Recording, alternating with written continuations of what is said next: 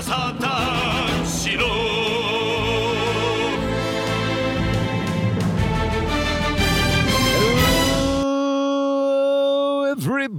and welcome to episode 304 of the Saturn Studs podcast. I'm Kurt, joined once again this week by my, uh, jeez, I don't even know, my, uh, my detecting co host, Peter and yes. Jake. Uh, no one... transition detected. No one day late, unfortunately. We could have, if we weren't watching the movie, we could have recorded episode 304 on 304. Damn. But we could have. that's just what happens. It's just what happens on this, the Adamantium edition of the cast. Strongest metal in all of comics. Most resistant. Turns out it comes off like permanent marker. You just take some rubbing alcohol and you can it just dissolves it right there. Like it turns Wolverine's claws they turn into jelly. Like- It's it's not very chemically resistant. When they turn into physical jelly, are they still like attached? So he just he still has his claws. They're just flop, floppy. They're just wiggling. yeah. Get out of here! They- They turn more like whips. I don't care that there's bone inside them. They're pl- well, Make it's them the uh, boneless. It's the uh, the bone fixing spell from uh, from Harry Potter when yeah, when, when, Guardian Harry Levy Bonesaw. when Harry's Levy Bonesaw. arm turns to jelly and he can Levy flip Bone ready. oh yeah, the the bone. He takes the bone potion. Yeah, the bone Yeah, I take potion. a, I've taken a bone potion a time or two in my life. Oh, it tastes Um, like I mean, pumpkin juice. who here has not tried Viagra in their day? Um, so, que- question about adamantium. I don't know. Cor- comic book Okay. lore masters here. Um, what's the melting Sure. temperature? I don't think it's like Like they pumped it into Wolverine's body, and like even if it's a high melting temperature, like I could imagine that like okay, he's Wolverine. You can just send white hot searing molten metal around his bones, and he'll be fine afterwards. But um, I they because I remember in X two or whatever, whichever X Men they they pumped liquid. They had like a little liquid adamantium tube. so. Is it like resin where it just cures and it's just indestructible no, from that Peter, point? it's a metal. It's, it's an ord metal. Is it some kind of Um, polymer alloy? so, um, there's not like a great source on its actual physical properties because it's a comic book thing. Mhm. Um, but some of the speculations is that it has a uh, an a melting point of four thousand one hundred twenty six degrees C. so you're telling me there's no phase diagram for like Star Wars. Yeah, I don't think this covered. would sketch that out. Marvel, get your shit together and give us a phase diagram for adamantium and also vibranium. Wikipedia has an entire. They probably have an entire database on the fucking properties of Beskar steel. Some nerds what- came up with some shit, and here it is. you know the So it's an alloy adamant. yeah adamant. Yeah, I thought adamantium was an alloy of vibranium or some shit. Like vibranium is Well- like the raw material. Cap shield is a adamantium vibranium alloy shield. In the But I'm reading here that in the comics, right?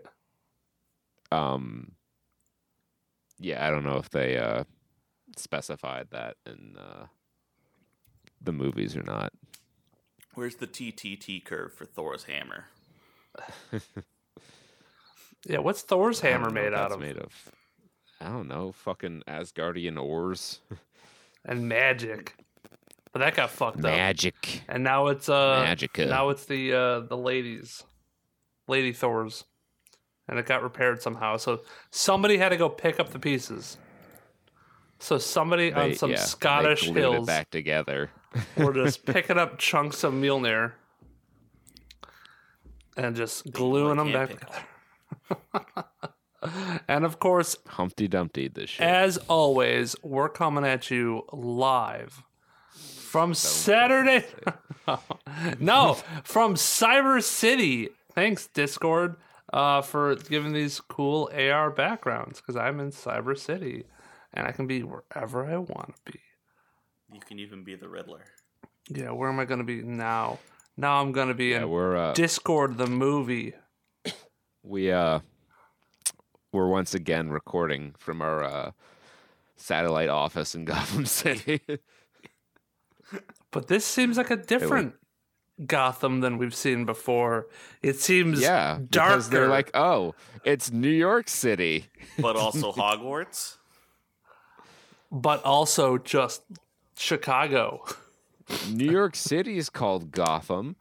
It's the same city, right? Let's put Madison Square Garden in our Batman. They're movie. all based Remember on when each when other. when Selina Kyle said, uh, "I'm gonna go upstate." to Blüdhaven, yeah. Yeah. Upstate. Can't can't can't really go upstate in Chicago. Not uh, kind of, but not really. The, in the Nolan trilogy, I believe it was filmed in Chicago, or parts of it were. Um, but yeah, we reviewed the Batman, and um, just based on mine and Peter's reaction to the the filming and what Jake told us beforehand, there's going to be some debate be at fight. the end of this program. All right, It's good. an argument. I've prepared. Um, so we'll we'll see. Well, I don't I don't think it'll be contentious. I think I I'm at a point in my my digesting of this movie where I just want to reach the people who liked it a lot and and try to figure out why what I missed. I want to learn. Yeah. Did it's I a miss learning something? experience. I like. I'm set. I everything from the movie that I needed to know, I know. I just need to learn. I need to learn from the fans. yeah, no, I mean, From this movie that was purported by many to be as good as The Dark Knight. I'm sorry. yeah, no. Uh, actually, better. But I like the one. I like Um, the part where he was Bollywood dancing. That was my favorite part of the movie. That you know what that would have been a better climax than the one we got in this movie. y'all, y'all are gonna see the Batman, right? Not the joke. We- it Bollywood Batman that I say. I'm pretty sure Did- we saw the correct somebody movie, fuck but I can't be certain because everyone's saying this movie was so great, but I don't. Hey, man, it could be just India coming out in full force saying no. Bollywood Batman is actually the shit. Bollywood. Bollywood. Batman has a mustache. Robert Pattinson doesn't have a mustache. Yeah, come on. It's a win for Bollywood Batman.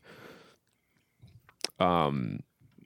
Okay. Well, before we get into all that, we do have some other uh, segments in housekeeping, including Trae Watch, which is our trailer roundup and review segment. And oh boy, It is is- there a lot of fucking trailers today. the tick is talked uh, this week. yeah, they dumped Um, it on us. I think, I think all the sun. I think Sundance just happened. So, Oh yeah, yeah. or a couple weeks back. I don't know. They're dumping all the Sundance. We have. I'm counting them at least one, two, three, four, five, six, seven, eight, nine. We have ten trailers that we have to talk about. So we're gonna blast through them like Taco Bell through my plumbing system. All right. Yeah, we're not going to uh, Can't linger. give uh, too much on these, so I'll, I'll start with lingered too long on these trailers. Um, yeah, we have The Innocents first up, which is a uh, a Mhm. horror film about kids being Uh, bad. There's a psychic kid, there's a ghost kid, and there's the, the other kid. It's basically X Men, but Y- y'all remember Brightburn? A little bit. Y'all This- remember at the end of Brightburn when there was like the anti Justice League? oh yeah, I don't. I did Um, not watch that movie. yeah. Well, I I, didn't watch heard about it. either, I I heard about watch that part. Yeah. Uh, this kind of like strikes me as being that sort of thing. It also kind of reminds me of when they said that uh, New Mutants or whatever was going to be like a psychological horror Now, type thing. New and Mutants was better than the original X Men. So per- definitely, they did a way better job of setting up X Men. That Um. So I, don't- I this movie is looking pretty good to me. Um, it they kept the trailer like kind of properly vague, and they also kind of made sure that we know that it's not really about like the powers because they don't they don't really care about that. It's about the kids and how they're being you know kind of shitheads to each other, like that kind of like you know your first time being having your friendship betrayed as a child. how much that fucking sucks. You betrayed me. Yeah, like their I think their reactions might not be like the most mature. So when they are given these mm. powers or when they have these powers, they tend He's, to like, breaking overdo kids' it on legs on the playground and Yeah. shit. He's being like, It's like, hey, you stole my toy. Breaks legs. They're being they're being fucking kids with superpowers. They're not responsible. They don't have any concept of responsibility. They don't have any concept of what they're they're capable of. I had no idea what um, country this was in until I had to look it up. So, and it's in Nordic. It's in Norseville, No, where we'll be heading from on it's starring. Rakel Lenora Fløttum. The Fløttum. it's directed and written by Um, Eskil Vogt. Right. Norway. I think we've already spent too much time on that trailer. we gotta move on. We gotta grab another one. Uh, Infinite Storm. Jake, you just Oh, watched this. so one. this Give is a beautiful. It's a Storm. cute. It's a cute rom com. So I love this. So big storms approaching, and you know what that means. Time to go on a nice little hike. Big storms approaching, love is encroaching. That's what Yes, they always say, the old yes. wives' tale. So you find love in the most unexpected way, and this lady, I don't know her name, finds love at the top of a mountain. How cute! She saves a man from near death and tries to get him down the mountain in one piece. Unfortunately, things happen along the way, and they don't. they it doesn't go the way they show all of expected. they show all of the things in this trailer. They did not want to like leave you hanging for any of it. Like if some if a set piece happens, it's in this trailer. Yeah, this is a uh, nice little mini movie. Every fucking scrape, every time they fall off like a log, or he's like, we saw this man's entire character arc in this trailer, where he's like, he's like meditating on a mountain, and he's like, and he's, he's like, I want to go breaking He's like, I his go fracturing home. His leg. This is not a rom com. This is a, a fucking thriller, I guess. Maybe Survival, survival movie. thriller. Uh, yeah, where Yeah. where they they try to get this man uh down from the mountain or whatever. An experienced hiker attempts to save a stranger during a blizzard on Mount Washington. There's some speculation in the comments, and by that I mean one dude commented this uh, that the guy is a figment of her imagination because she's delirious. That'd be a That's cool little spiritual twist, you know. That'd be an interesting swerve. But All right, that's Infinite Storm. I think it's a rom com. I think it's better than that. Uh, and you know what? In a rom com, you're not alone. Just like you won't be you alone. won't be alone. Uh, we got It's a rom com for all you witches out there. Yeah, Witch tries to get some gets her rocks off. You know, Witch Witch is just uh, in the woods trying to fuck. Trying to ride a new kind of broomstick. yeah, You know what I'm saying? Trying to meet Kratos for coffee. exactly. and uh, the the thumbnail is a beautiful picture of her licking blood or whatever off her fingies. Um, so you know, you, you know that cock's finger looking good when you go to KFC. Hold on, I need to. this is a poll quote from Mike McGranaghan of the Aisle Seat. The best folk horror film since The Witch. Not the Vavitch. The witch. Is that How many folk that- horror films are there that don't have to do with witches? Well, you had I mean, did, Midsommar. does Midsommar count? Yeah, and I I'm gonna bet that it was better than this. I don't also don't I also don't see the horror in this. Like Yeah, I guess she probably murders a couple people, but like it doesn't look like the, like it's not like it's fucking Children of the Corn where everyone in the village or like the the village where everyone's like I'm gonna lynch you, witch. I'm gonna kill you. yeah. Um, I don't. She's just like hanging out with people. They kind of just don't like her. They're like, "Ew, you're dirty, and you haven't cut your nails." You're a fucking swamp witch. Get out of my house. And I saw you Um, eyeing up my husband. You're trying to. F- This uh, is this an A24 movie? no, it's- No. But Focus. I hope that by the Shockingly end of the movie, she'll she'll grow as a character and she'll learn that she can be uh, a hospital secretary with those nails. She g- grows a character. With those Click. long- no, she's an ASMR. She's gonna she's gonna give up her life, her profession of being a witch, and pursue becoming an ASMR streamer.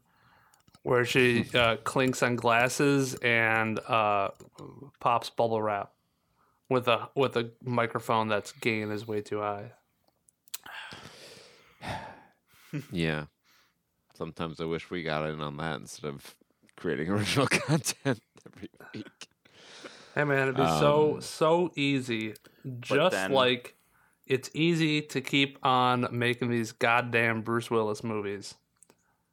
Hey, this is unique, okay? To my knowledge, this is the first sequel from a Bruce Willis geezer teaser. Yes. Geezer Um, teaser. and Bruce Willis think- geezer teaser. I think they actually took this from like the the top of the craft. This is actually kind of state of the art. I'll be honest here, um, because they stole the idea to film all the sequels at once from James Cameron and his Avatar movies. Uh, that's that's Yeah. the running theme. We either thinking that they were able to get everyone back, or they just filmed all the sequels at the same time. This movie's sequelitude has nothing to do with them wanting getting enough money or enough views to want to write another one because No, this They is can just not write a a back by movie. popular demand Yeah. sort of thing. Yeah, all these movies are the same. They're so interchangeable. I I, I just really don't this this whole fucking geezer teaser uh the the Willis verse, you know, is so fascinating to me. Just like they're paying him two million a pop for these movies. Like, where's the money coming from? Bitcoin. why are you doing it? You can't be making that money back, I- right? I- this has to be be like some sort of laundering operation. I mean, probably. Nothing else seems to make sense. Hollywood they're just doing some kind of fucking Hollywood math, which Let's see. There is a Fortress 3 that's in pre-production. okay, Fret not. I knew it. yeah. I, It was does it gonna matter happen. what this one is about? No, it's Sniper's mm. Eye, so I assume at some point there's a sniper. Like that's that's all that. Did we even indicates. see a sniper scene with a rifle? sniper. That's that's yeah, I think you're giving it quite a bit of credit, Peter, to assume that there's actually going to be a sniper in here and that the title is going to have anything to do with the movie.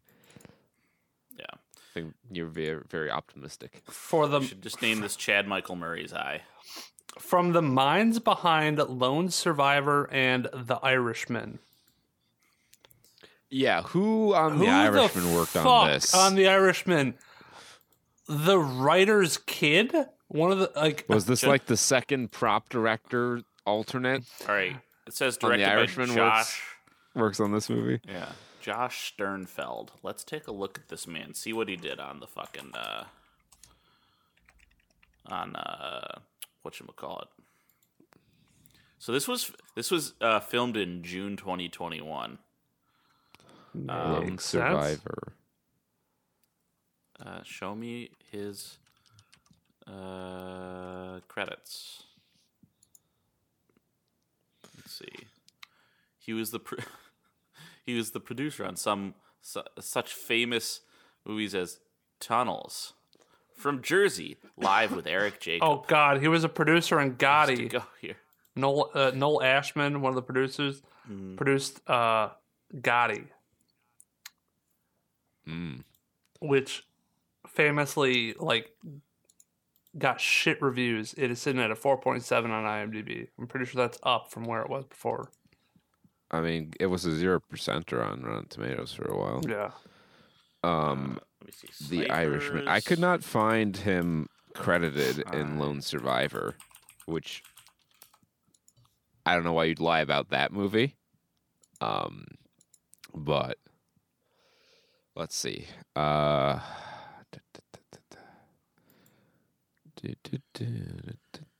Let's see. All cast. I'm crew. reading. I'm looking at the the site. Oh wow, this this poster.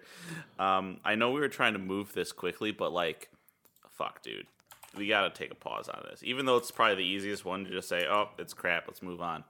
Um, no, it produced by Randall Emmett and George Furla, who also produced The Irishman and Lone Survivor, and Chad A. Verdi,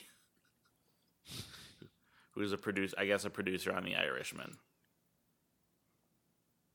but I, I want y'all to take a look at that, Jake and Kurt. I want I want you to take a look at this this poster, and Bruce Willis just looking like a Photoshop thumb out here. Oh my god. Oh wow. I thought this was Thumb Wars. Bro looks like the ass end of a tube of cookie dough. God, could they get a so cast of Scroll down. Kid, is is Ten Minutes Gone one of your similar titles?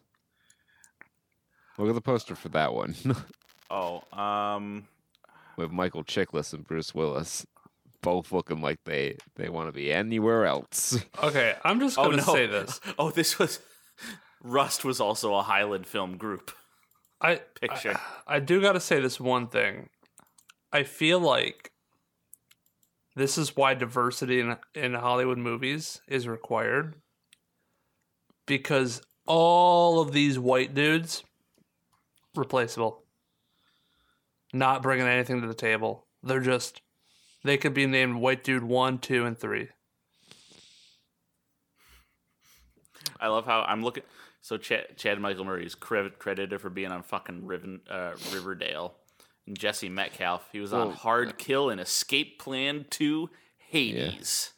Chad Michael Murray, Hard Kill, which is another one of these geezer teasers, by the way. Um, Mhm. Chad Michael Murray was on some like teen knee bopper show back in the day, One Tree Hill or something, maybe. Mhm. Um, He also went to my high school. I think. Yeah. how how long are you gonna hold on to that, Jake? Uh, till the day I die. It's the only thing that's good about my high school. Well, that and the engineering department had a good tech tech department. All right. Um, so just know that I'm better than a lot of people because Chad Michael Murray went to my high school and like I've walked the same halls as him. So like that's hallowed ground. Uh, I'm pretty sure his talent rubbed off on me in a lot of ways. oh, his yes, his excessive I- talent that's led him to starring in fucking geezer teasers with Bruce. Willis. sometimes I channel his performance in House of Wax and really like get that Is it that inner movie? me. Um, all I'm gonna say is, after after we're done, another day on a slow day, you gotta remind me to. We're gonna look through Highland Film Group's uh, filmography here, I'm sure it's just all this shit. dude. Oh my, g- there's some gems in here. I think they're the like straight the red box company. They did. They were the ones who did. Do, they had jujitsu in here. They have like the fucking smiley face killers. They got uh, that Jackie Chan movie Vanguard. Oh man, Oh gosh, I forgot about that. Yep, they are the straight the red box people. Um, Yep. Okay, so right. Uma yes. Amma. is. Thummin. Ama Ama Ama Ama Ama Star Sandra O, Mm-hmm. and It's uh, uh, do we want to call? Do we want to be reductive and call this the Korean Grudge? I mean, yeah, it's in that same vein. Um, yeah, I, I mean, it looks like an interesting movie. Hey, these uh Yeah. these March releases, uh, these March trailers for horror movies really getting me the Halloween spirit. Yeah, a lot of horror movies this week.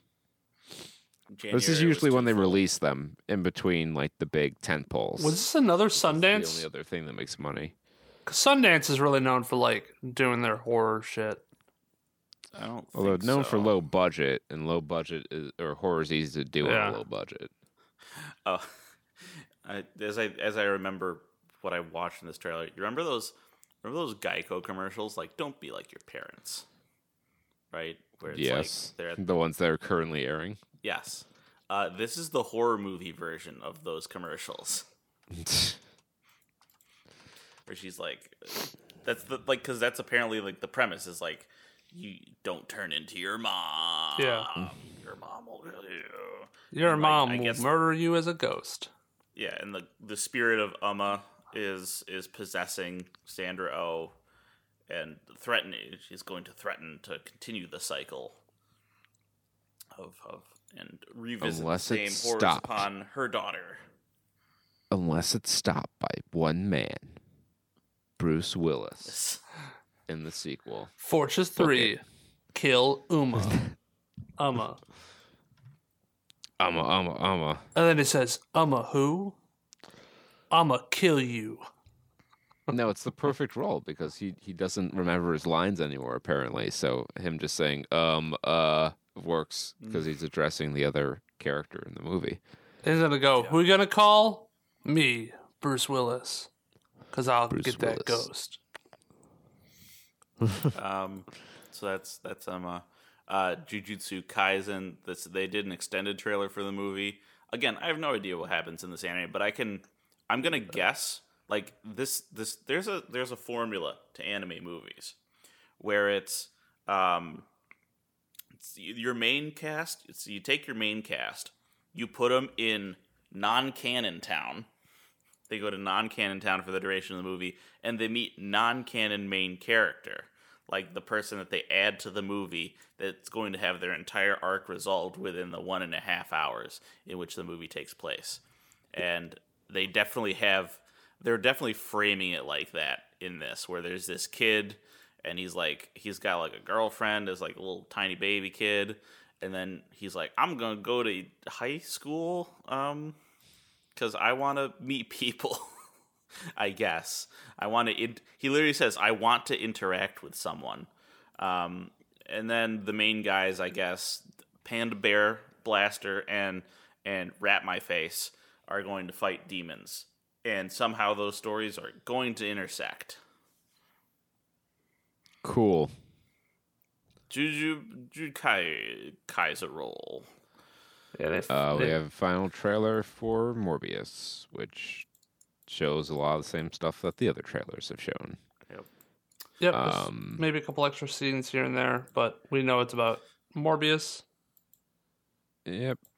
Uh, we got the Um, Prime and Netflix uh, next content download because we got Master. Um, we could they couldn't get uh, Jordan Peele, so they got someone else.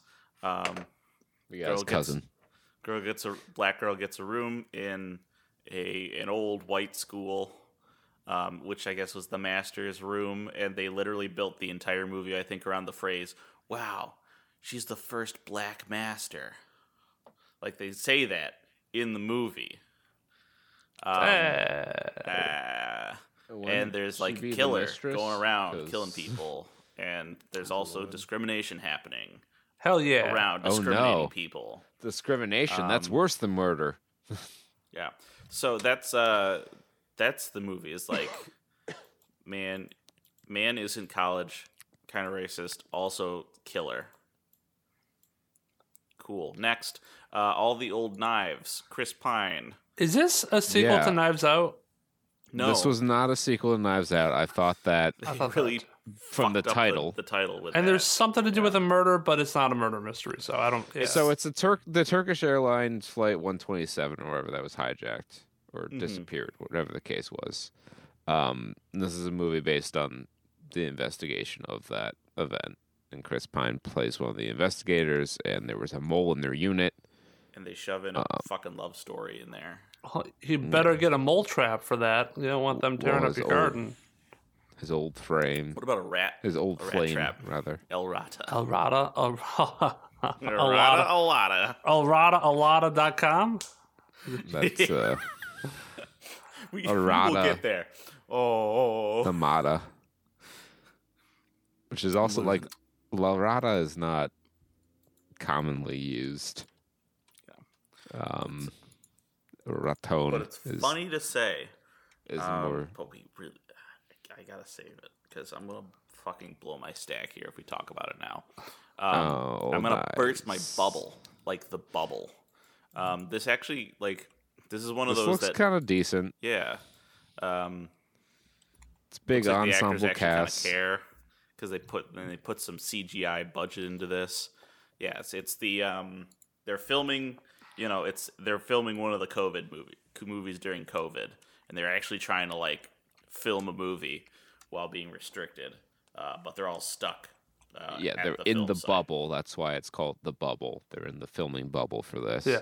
And then people start going crazy. Some weird shit starts happening, but it's not. I don't think it's supposed to be like imply that it's supernatural or a They just government get conspiracy. crazy. I think they just all get cabin fever, Yeah. Um, so it, it's huge ensemble cast. Like name a comedian who's got connections to Judd Apatow. They're in the movie.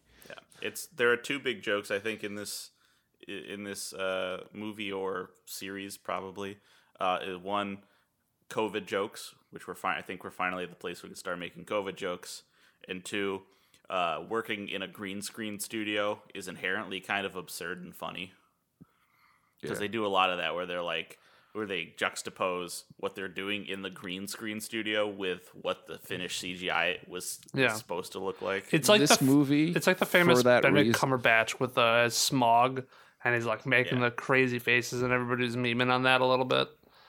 Well, that's what I was gonna say. Like, regardless of how this movie turns out, it will be one of those memed movies ever because it looks like a good chunk of the footage is gonna have like the green screen stuff in there still with no like effects laid over it. So people are gonna have fun with that, I'm sure. which I like. That's that's cool. Yeah, honestly, like a, a lot of Netflix trash that comes out looks really, really mid to just garbo, and like the last the last one that I was like, oh, maybe this could be good was uh, Don't Look Up, but it was that was you know mid, nothing really good. I think this has the potential to be like pretty decent. Like have some good like corny jokes. They might overdo it on like the COVID jokes a little bit, which I'm concerned about. But I I like the actors. They're all really good comedians. Judd is a pretty good writer and director. If he if he wrote, I don't know if he wrote it actually, but I I like the stock. The stock is good. The premise is good. Uh, it's different, I guess. I don't think we've ever really haven't seen something like this where It's a little more meta than you typically see. Yeah. Um, and then also it's got that cool like, hey, this is what the effects of it is Oh. afterwards. Where even in the trailer, they start to like blend the movie and and reality, where like the people are like the talking dinosaurs or whatever. But it's also like Yeah. a, a joke on on sequels that go way too long. Just because Yes. it's like the sixth installment of this dumb It's dinosaur. It's definitely. yeah, it's fucking a Jurassic World uh, dig all the way. Oh, it's yeah. also coming out on April first, which April maybe Fools, this baby. is just a very elaborate April Fool's joke, or maybe it's just comedy, and they're like, yeah, comedy. But they're gonna have to 1st, that's compete with it is now. Morbius. How will they do it? It'll be less BS. Less Um, pissed. And then last one, uh, as as promised by the teaser, the the funny misleading teaser, we have the full trailer for Bullet Train. Yeah, this uh this was totally quite a bit different from what I was expecting based on the teaser. Yeah. Um, but it's uh it's from oh god, what the fuck's his name? David Leitch, who uh directed Deadpool 2. And um this has a lot of the same like hallmarks of being like a, a wild like comedy action movie. Um there's a lot of gags about how they're they're fighting in the quiet train so they can't make noise. Um They're talking to like the service attendant. He's like, "Can you actually give me like a sparkling water?" Yeah, in between their fights. So Brad Pitt plays some sort of thief who's been out of the game for a while and is looking for an easy score to get back into the into the game here. So he goes on a bullet train to steal a briefcase, but turns out he's not the only party interested in the briefcase.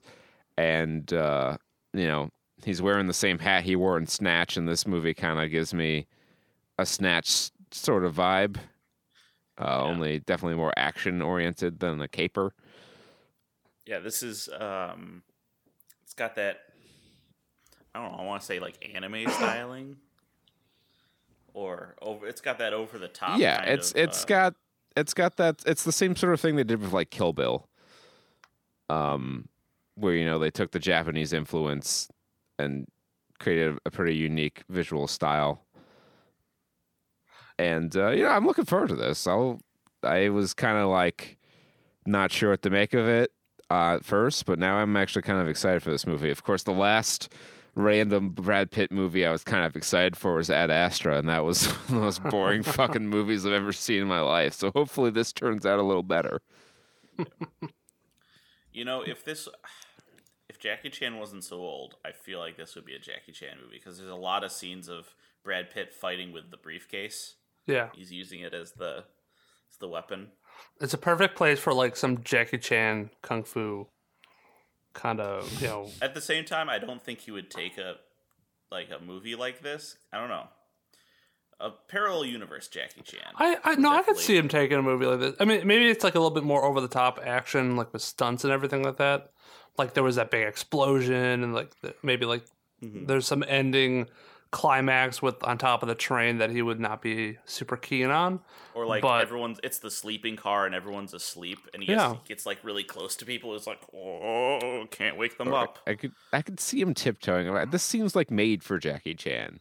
I know. I, I, the more and more I think about it, the more and more like the like the what the endings thing looks like with uh, him hanging out the side of the bullet train. I, I don't know if he would be doing that or or if he'd be uh, you know I could see him more just in the boxcars throwing the the sparkling water at him I think I and fighting with like you said fighting with a briefcase.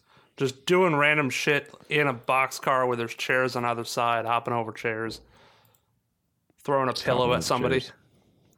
I just see a scene of throwing pillows constantly at somebody and be, somebody being like, "God, stop, get uh, what the fuck? Stop! It. Stop Hey, it! let me talk." Stop! And then in the Jackie Chan voice, "Let me talk. It's my suitcase. You need to go to sleep. Go take a nap. Konnichiwa, Nagasaki, Yo. All right. Toyota, And, uh, and Toyota. with that, Toyota Thon." half an hour. In half an hour, we blew through that entire Trae Watch. That is that is shorter than the Trae Watch we did the other week that only had four trailers. So now we move on to the follow up, where we take a look at some of these movies we've touched on in Trae Watch and see how they're doing critically and commercially. Uh, number one again this week is Uncharted. Second week on top. Um, well, last weekend I should say. This is for February 25th through the 27th. I suspect the Batman will be number one this week um, $23 million, down 47.7%. And into our spotlight, where we every week we take one one movie and we we filter through all the bullshit. Well, there's a lot of noise out there about how this movie was. A lot of people got their opinions. A lot of reviewers, like uh, Rotten Tomatoes, because this is forty one percent, forty seven percent on Metacritic, 6.7, 10 out, six point seven out of ten on IMDb. Nonsense, I say. You have to go. Well, I guess you do go to IMDb, but you have to go into the user review section to find the real reviewers out there. These people don't get paid to do this. They do this out of passion. They feel very strongly about their opinions and on these movies and they they bare their soul to the world. And we read six of them and make fun of the people for doing it. oh yeah. Let's start today. This is going to be a long one, so strap in, folks. We're starting off hot with Habby Hakim. One, two, three. I think that's going to be the new Adam Sandler movie, Habby Hakim, Habiyaki. about an Arab taxi driver in New York City. Of course, Adam Sandler's going to play the taxi driver. Absolutely. All right.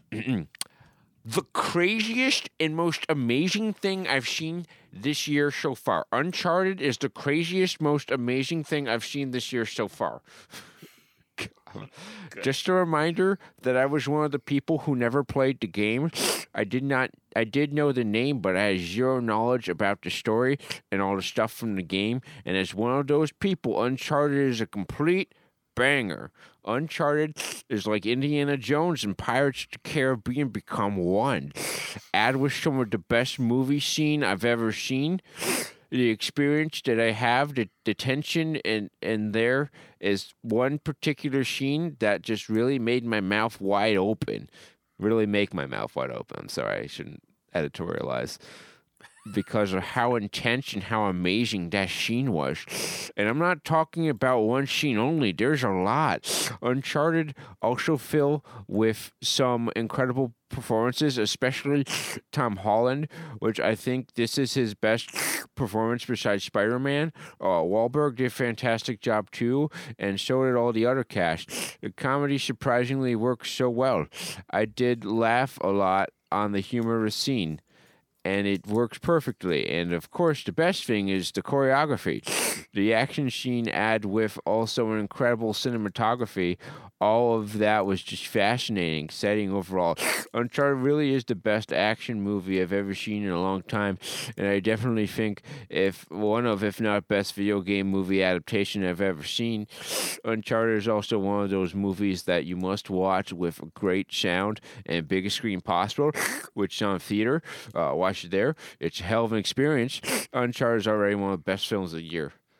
39 out of 92 found that helpful. I want to point out that he capitalized Uncharted every time, but never once capitalized I. God damn it. It's like they always do that. He's a poet for our time. Just type it in Microsoft Word first. But like every other proper noun is capitalized. He just, it's like he specifically went out of his way to not capitalize the letter I. Oh my gosh. So the one out of tens uh, let me down a little bit. Um, a lot of them, it's very oversaturated with, oh, it's an insult to the game. It's not like the game. It does ruin the game, um, which it did none of those things. Uh, maybe it might be an insult to the game, but I don't think it ruined the franchise. It has nothing to do with the game. Whatever. Well, have they made an Uncharted since the movie? Oh, Checkmate. Check- Hmm, oh, maybe you're right. Maybe you're right. Um, I I don't know if they were going for this, but it's very it's formatted with a uh, space in between each line, and they're each a sentence long. So I'm assuming this is a poem. Poem. So I'm gonna read it like a poem. You're going to read it as such? All right. P.U. by Ivana Nano. Ivanano? Ivanano. Ivana Humpalot? Yeah. I, uh, Ivan Ivan Nano. Even the amiable Holland cannot overcome this sad attempt at entertainment. There again is the scene sucking Wahlberg with another bomb beside his name. If a woman had even a fraction of his failures, she would never work in Hollywood again. How many more do we have the endure before they stop rewarding his mediocrity? Give this one a hard pass and buy another ticket to Spider Man. Six out of 15 found that helpful. Right on, guys. Good job. Fuck yeah. I don't think any of that's going to come from my audio. We'll fix it in post. we'll add the snaps back in. Ah. all right. While we're while we're sitting on the abs- the absurd side of the street, we got one from uh, Izanami two hundred four with their six out of ten. What an adventure! Didn't play the game. Uh, I, I'll see if I can't put this in character. I don't know if I can, but um, boom. I left the cinema five minutes ago, so I talk about my first reaction. I went to the cinema without playing the game or seeing any trailers, and I am pre- I am impressed by what I saw. If you love movies like Indiana Jones, this movie is for you. It's fun and there is a lot of action. So why someone will hate the movie? This movie made the made to the fandom of Uncharted and the ones who love the game or the people who love adventure movies and pirates and stuff. But if you see the movie and focus on the story or the characters, if you want to see the masterpiece, I don't think this movie is for you. The evil in this movie is weak. Who is the villain? And if someone that the movie told you sh- he is the villain is weak and I didn't care for him slash her, why should uh, S slash E, do you have this? I have no idea. Evil that does not justify this is weak evil. And sometimes I feel like many stuff happens just to fits the story, and many decisions is taken by characters are strange. But I don't know if just the game's story or weakness in writing the movie and dialogue. There's my opinion. You can agree or disagree. It's up to you. One out of three. no one cared. He was speeding through that. Like uh, I, I tried. I, I hope I could convey the the utter lack of punctuation. Yeah, uh, okay. All right, that's what you're going for. That makes sense. Um. Uh, let me. Okay, I'll, I'll look at that later. Um, Johnny Glees, get ready for the the ear rape. Absolutely loved it. Long time since I enjoyed movie this much. Playing the games since my childhood was a big plus for the feelings I felt watching this movie. But the scenes are full of action and fun. A very fun adventure movie with lots of funny chemistry between Tom Holland and Mark Wahlberg. Love the scenes almost identical to the game. P.S. All caps. Enjoyed this movie more than any Tom Holland trilogy Spider movie, Spider-Man movie, and this coming from a massive Spidey lover. Already hyped for Uncharted 2! Exclamation mark. Oh no. Massive Spider-Man lover, loving Spider-Man since day one. Massive Spidey lover. That's just his acting his eyes. So one out of ten. The only other one that uh you know doesn't really mention at least the franchise game franchise in the title. It does I think it references in the thing. Nathan Drake, the baby faced manlet. Okay, AJ Sporty, you have my attention. You have my curiosity. I don't mean to sound toxic masculine, but I will. Tom Holland is a skinny beta male soy boy, and he is not a Nathan Drake. He is nothing like Nathan from the game. Some people are just never made for certain roles. And here is a prime example of Hollywood putting big names over lore. This got a 100% helpful rating. Four out of four found that helpful. Shit. oh, jeez. Bring it home. Baby face manlet. Um, Beta cuck soy boy. fucking send that one over. Um, we got a last one here. Uh, first of all, shout out to Airman87 for his title for his 5 out of 10 review. It's Wish.com version of National Treasure with two meatheads. I did hear that a lot, that it was pretty much National Treasure Light. Yeah. I saw that a couple times here. Um, but we got KFab, uh, their four out of ten review. Terrible cast, terrible casting, even worst adaptation. Well, Tom Holland doesn't look nor sound like Nathan Drake, so from the f- start, first strike, even worst Mark Wahlberg as Sully, even worst acting. The only enjoyable casting was Chloe. She looked pretty hot and was great in her role. Seems like they wanted to mix and match all Uncharted games in one movie, and yet again that fails. I really hope they stop at this one and not turn this into a series of four to five movies. 137 out of 354 found this helpful. Very decisive, but very engaging. Divisive, I should say. Yeah. Um, yeah, so that's Uncharted. Is it a good movie? Probably not, from all the things I've heard about it, to be honest. um, up next, we have Dog. Channing Tatum and that dog going going to the Super Bowl. Super. Bowl. Ten point one five million dollars in thirty eight hundred theaters, up one hundred and fifty theaters. Coming back, forty six more theaters, baby. Let's go. Still in third. Spider Man No Way Home taking another five point eight million dollars. Still in three thousand theaters. One point eight five four billion dollars. That's nuts. I, I have to imagine um, some of those theaters are like rich elites who have like a home theater and have uh, you know a way to rip right from the theater and they can like get They got Shit it on, on their the Plex release. server to play on their fucking Well, full size screen. so there's a thing you can get where you can get like uh, like movies that are released only in theaters to play at your your house like before the release on Blu-ray. I, I think there's I mean there's three thousand theaters still carrying this. Um, that's that's still wide release, like, and it's been in every Yeah. theater that I've I've walked past in the past few months. Still, Mm-hmm. um, Jeez, in eleven 11 weeks. I know, I know. Eleven weeks and still in three thousand theaters. That is pretty Yeah. nuts.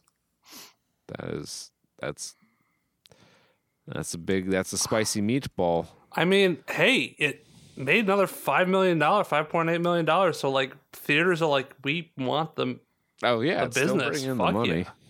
I mean, everybody's Def- gonna get popcorn too. A lot, a lot. And it's a big popcorn movie. I feel like.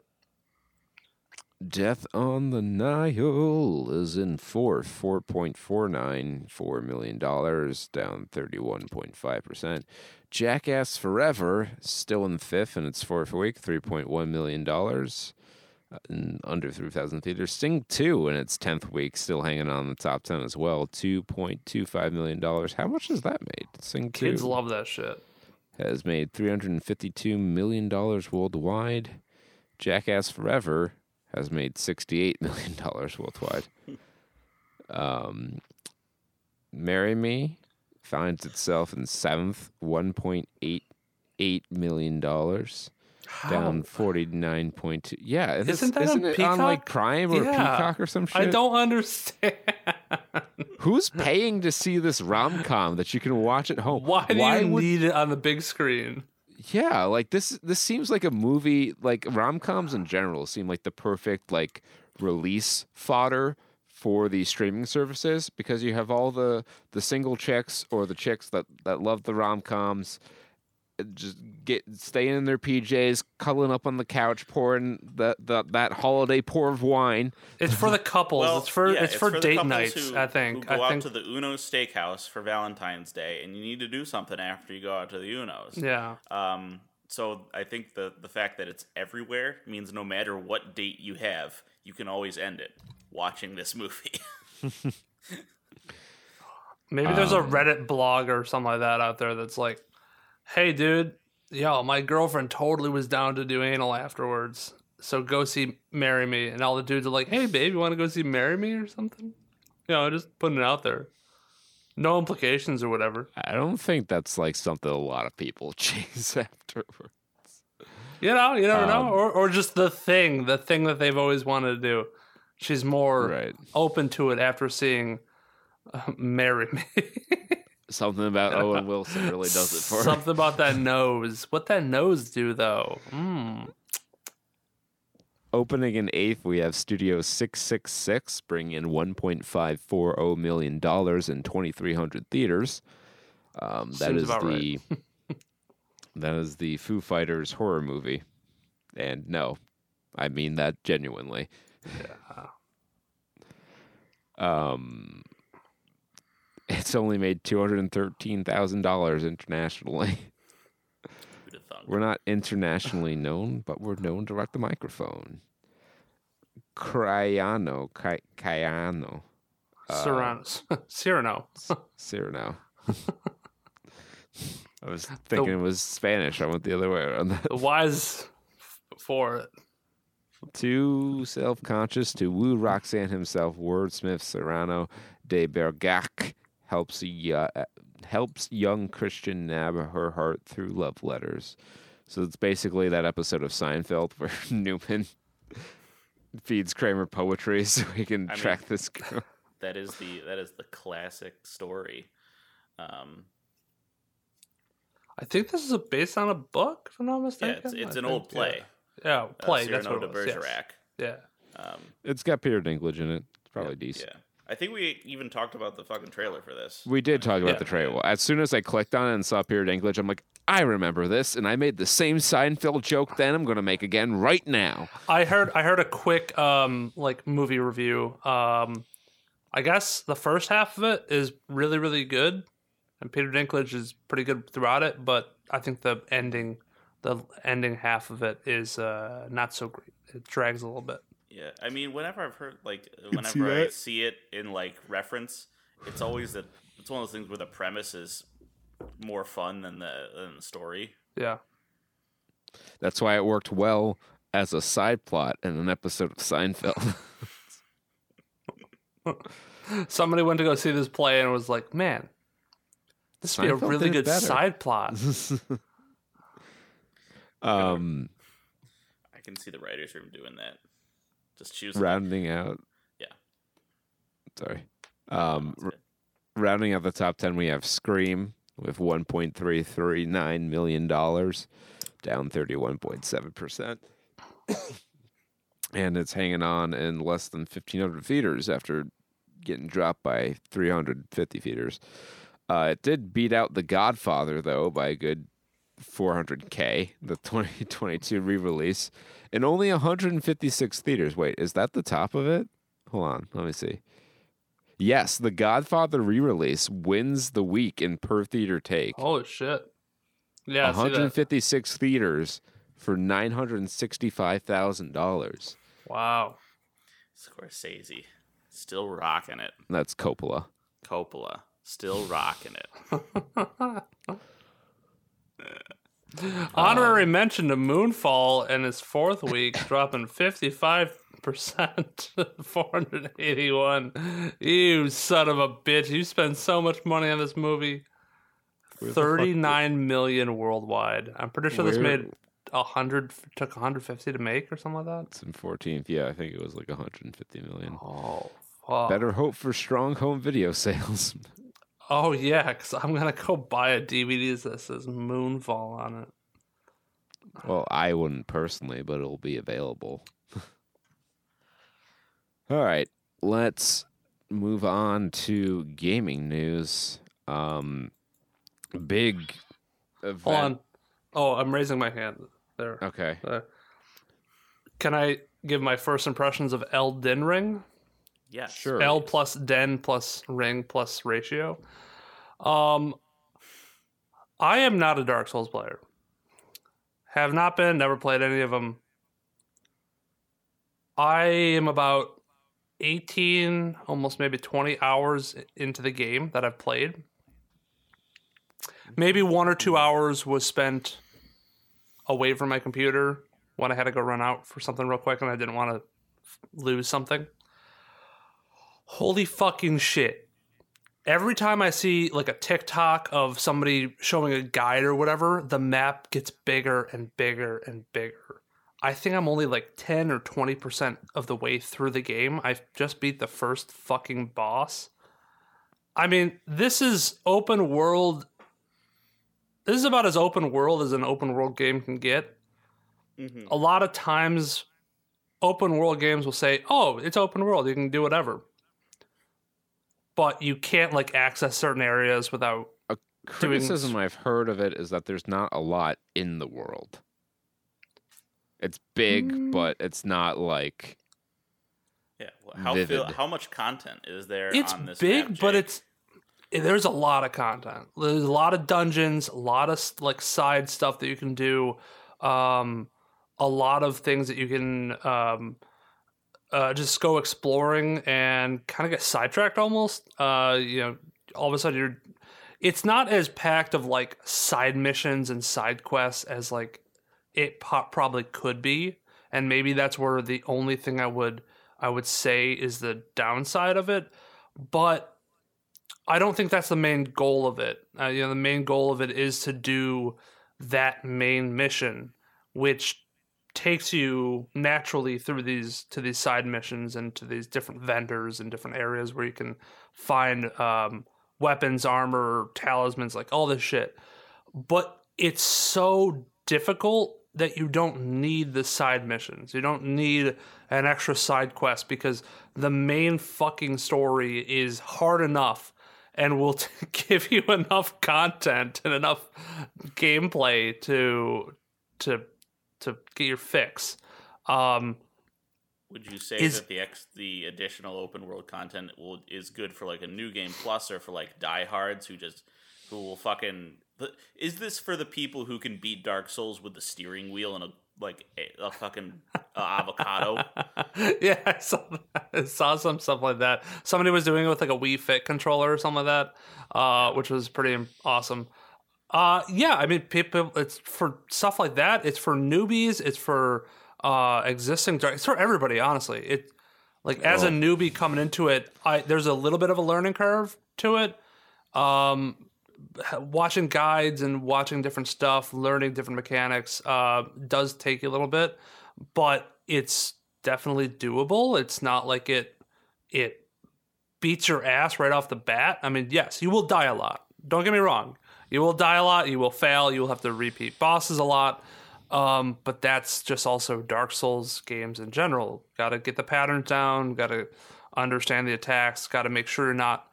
I, I guess the only thing that the the one thing that makes this different from other Dark Souls games is the open world element of are you high enough level to face this boss yet? Um, because you can choose multiple bosses around the map that you might not be able to beat yet. Like I've gotten into that situation where I end up in an area or facing off against a boss that is way too high level and I need to be 20, 30 levels higher to even start having a chance. Um, But there are going to be some fucking gamer freaks that can dodge every attack, get every hit in, do max min damage, uh, who will be able to. yesterday. Yeah. some dude looking like Geralt from The Witcher with like a with a fencing saber going up against some giant fat dude with like a pole axe, and he's like reposting and parrying all of his attacks Yeah. and like dodging. And he's making it look like a fucking anime main character out here. because they have mechanics in the game where it allows you to face off against a, a an opponent that is probably triple your level, but you can still technically beat him if you can dodge all because he'll one shot you. A lot of times he'll just one shot you, but if you can parry all of his attacks, dodge out of the way, get those little chip damage in there, and after thirty minutes of doing everything perfectly, you eventually. There's uh, only one man for the task. Daigo Umehara. Yeah, so it it's very fun. I mean, I am nowhere near finishing it and beating it. Uh, like I said, I just beat the first boss, and that required trying them out, backing out, leveling up again, and then trying again, backing out again because it still wasn't high enough level, and because it's not it's not super intuitive to know if you're high enough level because you may be able to sweep all of the uh, enemies beforehand. Shout outs to Molly Taylor of PC Gamer for this uh, pretty fucking good headline uh, or subtitle. Despite critical acclaim for El- uh, despite critical acclaim, Elden Ring is currently mixed on Steam. Elden Ring, more like stuttering. Uh, oh yeah, um, Yeah, the PC Performance, port is not in good PC shape. so bad. It's it's a it's a struggle sometimes. There are some times where it runs smoothly, but it's just it seems like different environments will make it freak out and stutter. Oh shit! Um, I was gonna pass you the Digital Foundry video. Um, but yeah, like Digital Foundries did, uh, as they always do. They do great work. Um, Digital Foundries reviewed the PC port, and it was scathing. Yeah, I, I mean it, it looks amazing when, it's not stuttering. This game is breathtaking. The scenery is fantastic. Um, enemy variants pretty pretty decent. You know, I'm I'm just starting to get into some new ones, and it's it's exciting. So. I just yeah, I wish the PC port was ready. It's and it's not, which sucks. But and it's it's it's a reversal of the trend from FromSoft. You know, Sekiro, the PC port that was pretty good at the gate. So was Dark Souls two. So was Dark Souls three. Pretty much ever since the first Dark Souls, which they had to like rebrand as the Prepare to Die edition because it was so poorly implemented a PC port that like you could barely fucking play the game. Yeah. But they. In typical From Software fashion, they just said "get good" to dismiss any valid criticism of their work. yeah, mm-hmm. And then Inferno Plus came out with a big popular mod, and people were like, "Oh, hey, you can balance this game." Wow, who'd have thunk? yeah. I'm out, I, I wish it Good was. I wish it was not stuttering, but what are you gonna do? And yeah, that's the other just biggest gripe with it right now is fuck. Like just have it ready on release. But whatever. Yeah. It'll get better. It's something that I know will get better. The They'll- console they'll ports, the the PS5 version at least, is is pretty impressive. Yeah. Um, Bungie will ban Destiny 2 players trying to bypass Steam Deck incompatibility. So anyone using Steam plays Proton compatibility layer, anyone caught doing that, and I'm sure they have methods of telling like what OS you're coming in from at a kernel level maybe. Um, will get banned from Destiny 2, which is kind of a shitty like stance to take on it. Like if you don't want people messing around because, you know, they might tweak something else about the game trying to get it to run on the Steam Deck. Like I get saying like we encourage you to wait for the official patch or whatever, but like don't ban someone because they want to play your fucking game on a different platform. Like that seems kind of shitty. Mm. Um, let's see what they the players who attempt to launch Destiny 2 on Steam Deck through Steam OS or Proton will be unable to enter the game and will be returned to their game library after a short time. The FAQ goes on to promise players who attempt to bypass Destiny 2 incompatibility will be met with a game ban. Mm. Some users have already taken uh, OS secure. Okay, and they tell you how to fucking get around it. um, Good job. well, how to get the, the compatibility uh, working. Um, yeah. Okay. So that's another. That's two big games. I think this this feels more like a uh, a business move than like anything like limiting on software. Like I know Epic Games said that they weren't going to have Fortnite on the Steam Deck. Um, Mhm. uh, this feels more like trying to limit the appeal of the device by taking away popular games owned by other companies. Right. Uh, George R. R. Martin hails Elden Ring as a landmark mega hit. I think he was involved with some. I I thought he wrote part of it yeah, or help design or some sort of like involvement. That it, there was a there was a joke going around where like any shit going wrong with Elden Ring was George R. R. Martin's fault. that's why it took so long. Yeah. Uh, Nvidia was the victim of a massive cyber attack. Um, a lot of information has been leaked out of there. Uh, road product roadmaps for you know the next several generations of GPU. Uh, employee emails and passwords are now being circulated within the hacking community. The DLSS source code was made viewable, which uh, you can't really use because that's illegal, but it's cool to have, you know, the very much better than FSR uh, upscaling technology out there for people to kind of take a look at and, and prod at.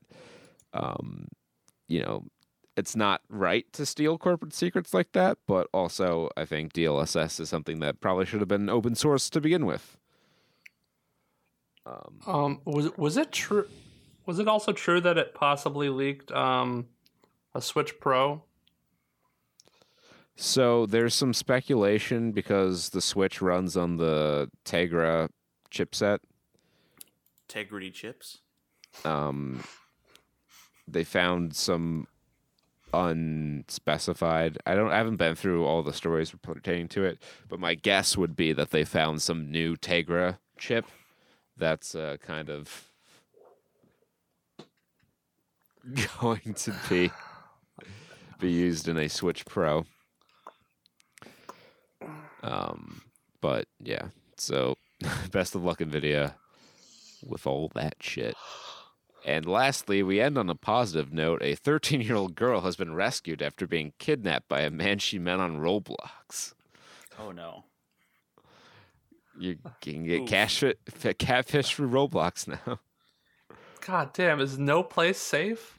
A 13 year old girl has been found in Georgia after allegedly being kidnapped, held against her will, and, oh, raped Yeah. by an adult man she met on Oh Roblox. Jesus! oh. Police arrested Howard Graham after discovering he had convinced the girl to leave her home in Kansas after just two days of speaking on the app, telling her he would pick her up.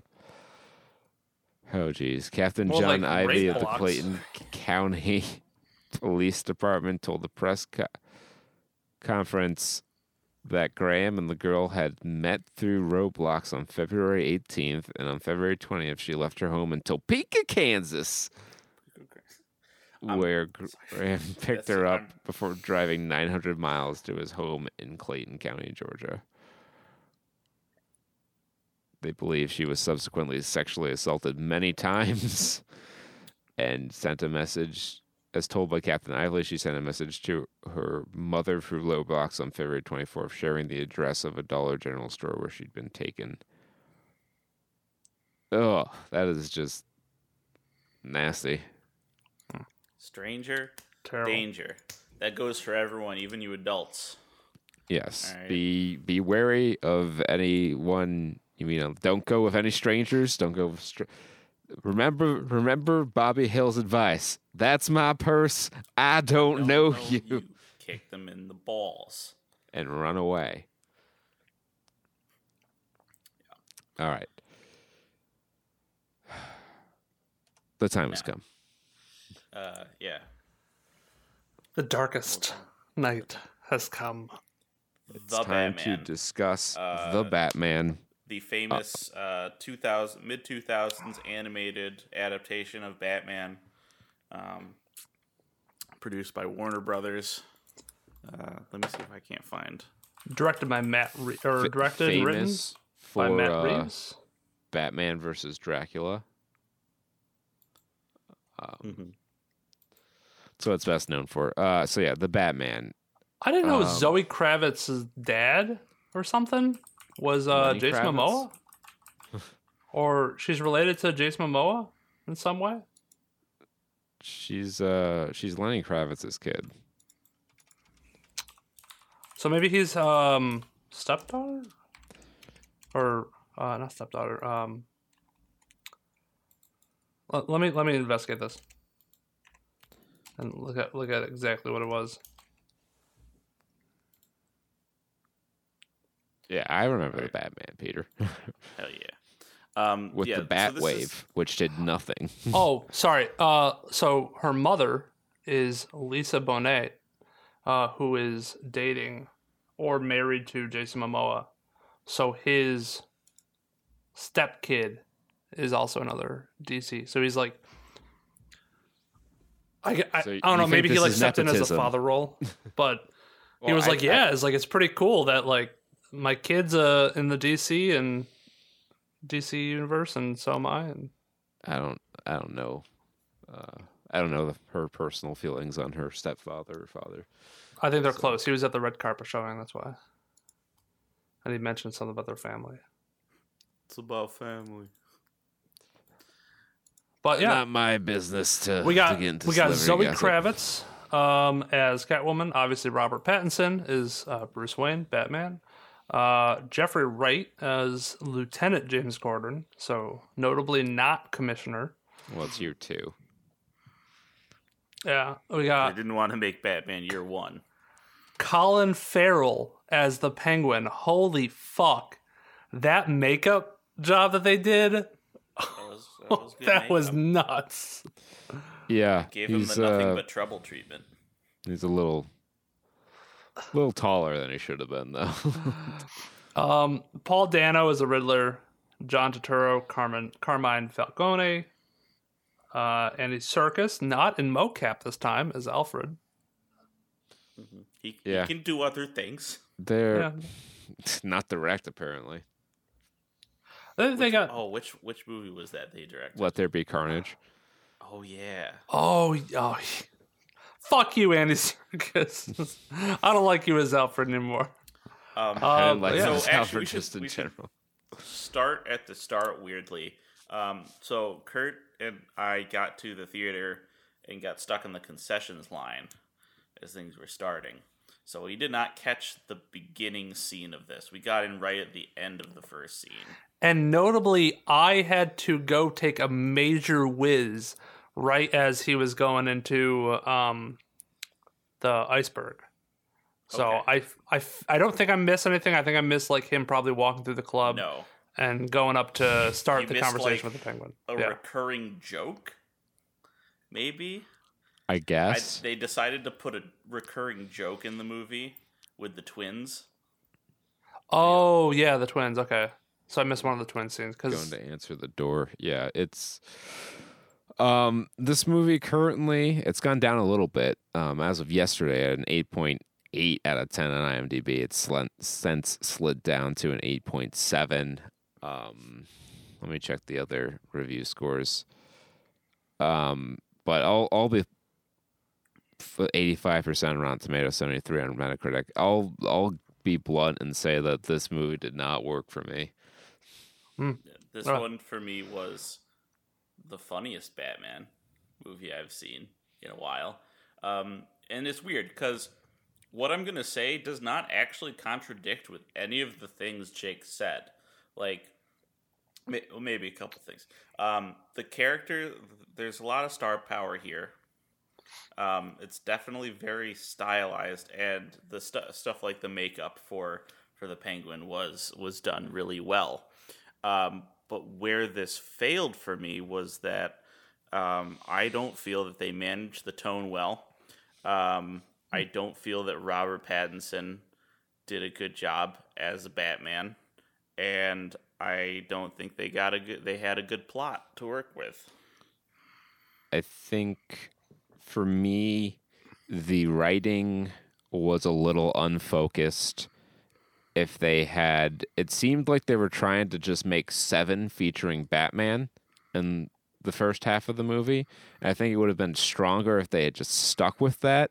But they devoted a lot of screen time. Like this movie's nearly three hours long, and it did not have to be that long. But they devoted a lot of screen time to Selina Kyle and her problems which kind of relate to the main case, but in such a sort of like shoestring stuck on at the last minute way that you can tell that it, it wasn't like it wasn't very delicately woven into the fabric of the main caper her her relationship her angle into it.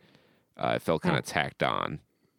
And they gave that a lot of screen time which took away from the riddler who i felt largely was a very effective villain, but the focus kind of shifted away from him in the second act to the point where, you know, oh yeah, he comes up in the third act. And, you know, without getting into spoilers, um, I'll say that this is probably the most ineffectual I've ever seen Batman in a movie, like in terms of competence. Yeah, I know Jake's surprised. I, Um, I am I am just I guess flabbergasted. I thought you would have at least had I thought you would have had the opposite take. I mean, this is God I mean, honestly, I think Robert Pattinson does a really, really, really good job as as Batman. Just being I mean, he's not how we've seen him before. So he's got his own take on it. Um, but I think it still works, and we're not if they're, if they're going to do it. I mean, they're obviously going to do more. So we might see that Playboy philanthropist come out in the second movie, and his purpose of doing this one being the recluse, being just. I mean, obviously, we all know the whole trope of Batman is the real like. There is no Bruce oh, Wayne. sure. Bruce Wayne is the the costume. Batman is his actual identity. So mm-hmm. I think he's still living under this persona of I am the Batman and Bruce Wayne. I, I don't know really know what to do with him. He's like kind of awkward in that period because he doesn't know what to do with that. I mean, they even have that throwaway line like, "Hey, you're not doing your job as Bruce Wayne. Like, you still have a function as like the head of this company." But regardless, I think his costume design fantastic. Uh, we finally get like a full face cowl, which surprisingly actually does wonders for the costume. It's not just a little mouthpiece. Um, it adds a whole lot more expression to it, and for some reason, the eyes he does a lot of good work with the eyes. I don't know if they like turn the saturation up on the whites in his eyes and made They sure to definitely made him have the big anime eyes. I will say that. but like they that adds so much to a lot of the expression, a lot of the scenes, and adds some some tonal qualities of just him staring. Um, the intimidation factor, which I don't think we ever really got to see a whole lot with with like Christian Bale Batman and and uh, Wait, wait. You're saying found that Christian Christian, Bale Bale, Batman- Batman was not intimidating? I found it him much more intimidating than Robert Pattinson. I could not take Robert Pattinson seriously as Batman. why? He just does doesn't- not. He doesn't have the physical So physical this is presence actually to pull it yeah, off. this is actually one of my big criticisms of Robert Pattinson Because he's not because to big? me he feel Robert Pattinson feels not big, but uh, smaller than life is how I would describe it. I don't feel that Robert Pattinson projects the like the aura and it's the not that presence. he's not yeah it's not that he's not has. physically big enough like he's bigger than like someone like michael keaton but Mhm. he the aura of like it's hard to describe but like yeah his aura his his vibe that he gives off it doesn't feel intimidating it feels like a a kid playing dress up when Bat yeah, I feel like when Batman's in a room, everyone else should be like particularly on guard. I as an audience member should be on guard of of what he might be capable of. Um, and the maybe the way they frame it, the way um, some of the blocking is, I see a lot of him where it's just his full body and he's in a very like neutral acting stance. He's just kind of got his arms at his side. There's no sense of energy in in him. Like he's not ready to spring into action. Um, and I, I- also also I- I, just got this is the one thing about the the costume. I do also like the full cowl. Unfortunately, when I was watching it, I could not take my eyes off. He's got a bat five head. He's got a big bat five head. see i like the costume largely but like weirdly there's like this sort of like frill in the neck that kind of like i did not like See, now I, thought- like that one. That was that kind of for me. That gave it like the the ruffled, um, you know. It looked kind of like Gotham by Gaslight sort of S design, which I it's not. I don't think that it fits with the rest of the costume. I think that's what kind of bothered me about it. So, so I wish I wish I showed a little bit more of the costume in like daylight, or maybe we have to go back and and like freeze frame. So I, one of the things that was pointed out was I think they took the gun that shot his parents and turned that into like he filed it down into like the Batman symbol because a lot of it is very um I don't know how to say it, like avant garde, like artistic. Like it doesn't look like a bat, like per se, but it looks like a piece of metal that was like like shaved off and, and formed to make it look like two bat wings or something that he Yeah, stuck that can- to I can kind of see that. and and a lot of his suit is is seems like the first iteration. This seems like the first iteration of his design. I mean, you have uh you know leather uh paint around or leather um like nose trimming here. Uh, a lot of it seems like they're just pads slapped onto it. Like we're not seeing the like the full get up from like Batman um, or The Dark Knight and then The Dark Knight Rises where he's got all this tech in it and he's got new Kevlar like a new mask or whatever that Alfred's designing and they ordered. So sure. it's like full i mean even with his diary uh, that we saw as like the gotham project that he's supposedly writing about seeing if he can make a change.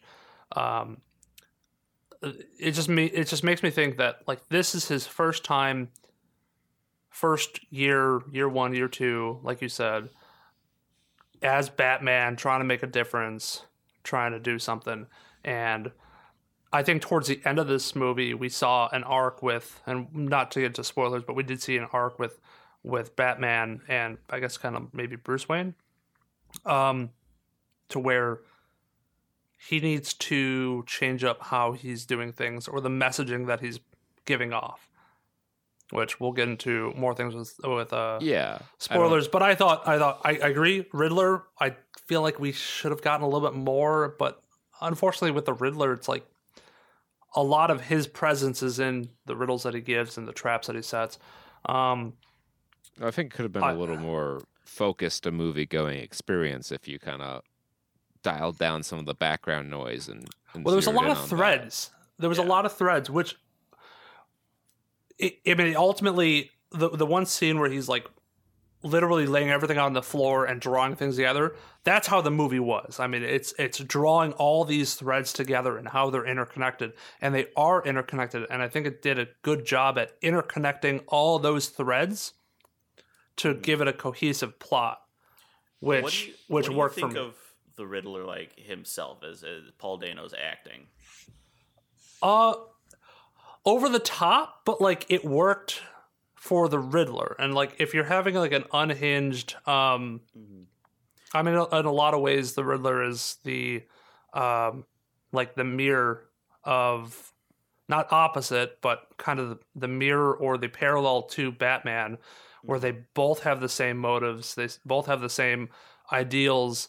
Um, I mean, you even get to the point, which I won't give away too much, but you get to a certain part of the movie, and and they're like, "We're working together," and I guess like Batman's a way of like in the right mind oriented, like I have a goal, I'm driven, but then the Riddler is somebody who is I have a goal, but I'm going to do it in the most irrational, erratic way possible and if anything goes wrong, I freak out. I lose my mind like like he was before.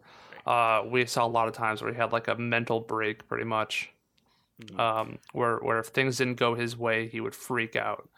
Yeah, I think it was it it was a very precise performance in that um, I, I felt like he was kind of walking for us like I could see it. Like, he was walking kind of a tightrope where for me and for us in the theater, um, if the mood was a little bit different, the audio, you know, the mood in the movie and how we were watching was a little bit, little bit different. I could definitely see this going as like an iconic Batman villain performance. Like if in a in an alternate re- reality where I got M and M's at the theater instead of a popcorn, like he would have been horrifying. But with how everything came together in my watching of this movie, um, I like I was I was laughing at it. I was, I was laughing. He was making the goofy noises. Um, Yeah, a lot of the noises that he was making, like the the, the deep guttural groans, and and we- that, those were a little weird. I kind of just chalked it up to mania, but you know, yeah. then again, like like the Joker. Uh, I, I mean, we all want to compare him to like the Joker. Um, I think that's what he most closely resembles. Where like Bane was a more physical antagonist, where he literally fought him. The Joker never fought Batman in a fist fight. Like he would always get other people to do his bidding. He was the the the the puppet master. I mean, he, he pulled the strings from behind the behind closed doors and had other people do his work, much like the Riddler had. Um, a lot of things happen with him where he had people help him towards the end. Um, and a lot of the stuff that he set up were just simply traps and a, and a plan that he devised. And kind of the whole goal was Batman to kind of parse this out. But I don't know. I thought the, the for the rest of the movie, I thought his interactions with uh, Commissioner or not Commissioner uh, Jim Gordon, uh, with Jesus Selina Gordon. Kyle. uh, I thought those were pretty good. Maybe the relationship was a little bit forced on that, the whole the Oh, kiss and whatever. But then again, There's no then again, she was also characters should like each flirtation. other. Well, then again, her, her she was just flirtatious from the beginning. So I don't know. I maybe there's, there was there's some. being flirty in the femme fatale way, and then there's just risking your person for this guy that you have like no reason to have any sort of emotional attachment to. I don't think she was risking her person. She had her own I mean, motives. at the end, she certainly was. How? Oh, jumps well, into oh, danger. to oh to, to go up there. I mean, hey, maybe that explains that she's a good person. I don't know. She can if you can save them or can help them. Why not? I'm, uh, if we have to think that deeply about what her motivation was, then I don't. How is that thinking deeply? How I'm is that thinking deeply that somebody has a conscience? that somebody's like, oh shit, he's gonna die or he's like losing up there. Like I can help him, and then I see the ladder. I, I don't know. Also, she's used to like beating people up, so it kind of seems like a natural draw that she would want to jump into action. Well, Um, I mean, it, she the, the stuck her neck out. The, uh, she stuck her neck out for her friend and tried to like go literally the most dangerous mob around who will kill her at the drop of a nail. She's going to steal all this money from them and she'll just do that for her one friend? And because, you know, the whole dad thing like it seems like her, her her character is already like I want to help people who need help. she wants to help a specific person. I I don't know. It just it didn't the their whole relationship in the movie felt pretty underdeveloped and half baked. Sure. Well, I don't think it's I think it's the introduction of their relationship. I don't think it's it's the entire thing. Well, Uh, I don't think even women- we haven't so, I the there- rest think, I think that the director of photography was horny the whole time. Like Jesus, Jesus. Yeah, Um, Jesus, that's a other characters in the movie I. I mean they were, they were pretty good um as uh, a plot in general as like a detective movie and a mystery movie i think it did a pretty good job at setting up some some good threads to pull on uh it was easily it was digestible enough Well, yeah, it was super digestible because they didn't trust the audience to be able to follow the plot. So you had James Exposition Gordon here explaining everything to you in case you weren't watching the movie. yeah but it felt natural i thought it was okay to do that Did not come didn't off that feel- way to me at all. No, it felt like it felt like they We- they I actually can we can we talk about can we go to spoilers yeah, because sure. I need to talk about this. sure Okay. Spoiler Um, warning right now if we haven't if we haven't given enough way Woo already woo. Um, yeah, it's I'm it's sure it's like, divisive. You might like it, you might not. Um, Jake can be really- confident. Like he's it's it's us against him here, but in the general public, he has he has the backing. He's got the people on his side. Yeah, Yeah. a, fu- a surprising amount of people. I was not expecting people. I wasn't expecting to like Robert Pattinson as Batman, but Hmm. a surprising amount of people are saying he's coming through in spades. Um, now I I'll just I'll drop the fucking lava take here. Uh, for me, it's it's obvious, but I know I, I'm ready for the rebuttal, Jake. You're gonna have to you're gonna bring this out. All right, so here's my fucking hot take on the plot. Um, Batman really, uh, he did not s- solve the mystery. He did not stop the murder, and he did not foil the plot. He did not beat the bad guy. he loses essentially. Yeah. So I that's part of why I feel like he's smaller in life because that Well- that was why a lot of the uh, like it was a fair amount of the audience was laughing at points in this for me because uh well not for me for them they we were all because um there are a couple points in this mystery where we were it, it was it was kind of comical to me how much uh Batman and Gordon were were behind behind the eight ball or not behind the eight ball they were they were playing catch up um the the big scene for me that like I just I couldn't hold it and I just fucking I broke in half I think I know which one this is. um when they when they're interrogating Penguin and Oh, they're okay. getting the clues about El Rada Lada and they're going through like there the fact that a lot of this mystery hangs on them like h- half translating the Spanish phrase. Like this whole the crux of this scene was that like they're all trying to translate this word from Spanish and like it's a rat with wings, it's a pigeon. But no, no, no, it's it's maybe it's a bat. But like but like could be a penguins penguin. also have wings. Falcons have wings too. Falcons it's just like too. they And then the Joker goes, "It's it's L. It's not La Rada La. You can't. How you not know the difference between L and La? What are you doing?" And they're like, and they're just like, you see the confusion on Batman and Gordon's faces. Gordon rat with wings "Jesus, sounds an awful like rats bat with to wings me. have ba- those are bats too. Jesus. Gordon says Jesus a lot in this movie. Detective Lieutenant Gordon. That's every time I see him, he's like, Jesus. And And then they go to elradalada.com, which I, don't- need to go there right now. it was part of their viral marketing. I think it used to host an augmented reality game. I'm not sure if it It- still does or not. It was still it still is the um the uh, ending or the the post credit scene tells you to go there and you can answer a series of questions and and it teases a uh, possible next movie or something like that. I think it's a planned trilogy. Yeah. So So it, it, it teases like the next movie. this seems That's like it it's does. making decent money. So I Mm-hmm. think we'll get the sequel. Uh, I mean, I mean, to to that point, I mean, okay, that's just. I, I think that's just personal preference on on. When you have a villain like the Riddler, you're gonna have word puns and word play. well, it's not that there's word puns and word to have, plays. like- it's that they were unable to figure out these very basic in eh, riddles in the way for the world's scene greatest proceeded, detective. They. What do you mean they? f- They were out all so the far riddles. behind the They entire figured out time. all the riddles. What are you talking about? They literally did uh, not. Like the joke, the Riddler literally, literally said to him, "You didn't figure it out. I thought you were smarter than Not- this." Not like the last one. I think. I think the last one that he got caught up on was the the rat. Like who figured out who like the rat was. three different like red herrings. Like the rat with wings, But he the thought it was him. ultimate- He thought it was the penguin. He th- then they thought it was Falcone. Like they got there eventually, yes, but for the world's greatest detective, he didn't seem that good at I detective really work. felt like they were bumbling.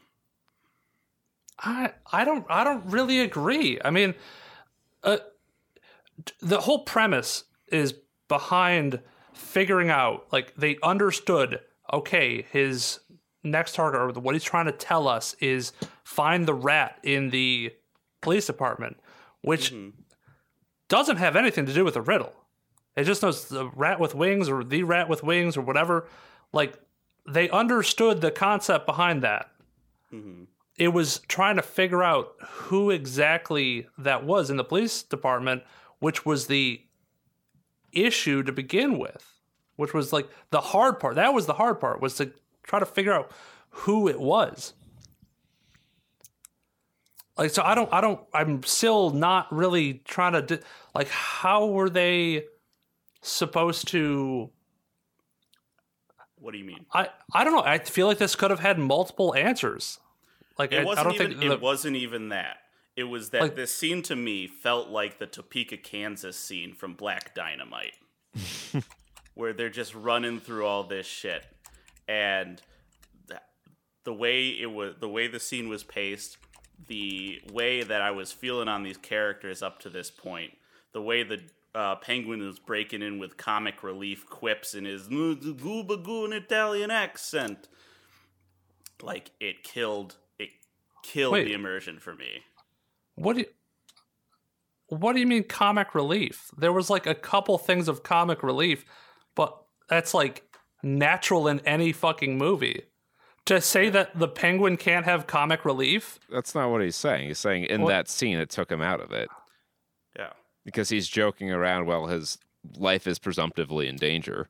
Well, that's not even that. It's that they're trying like this is supposed to be like a really tense scene where they're cutting through to this critical part of the mystery and well, yeah, the Joker has to tell them an important part of solving the riddle and makes fun of them for it while doing it and he he cuts the tension of the scene.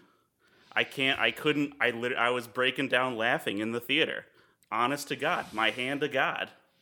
It's true. The one that got me is uh after Falcone gets shot and he's like, drag the lat into the light and you'll find where it'll be.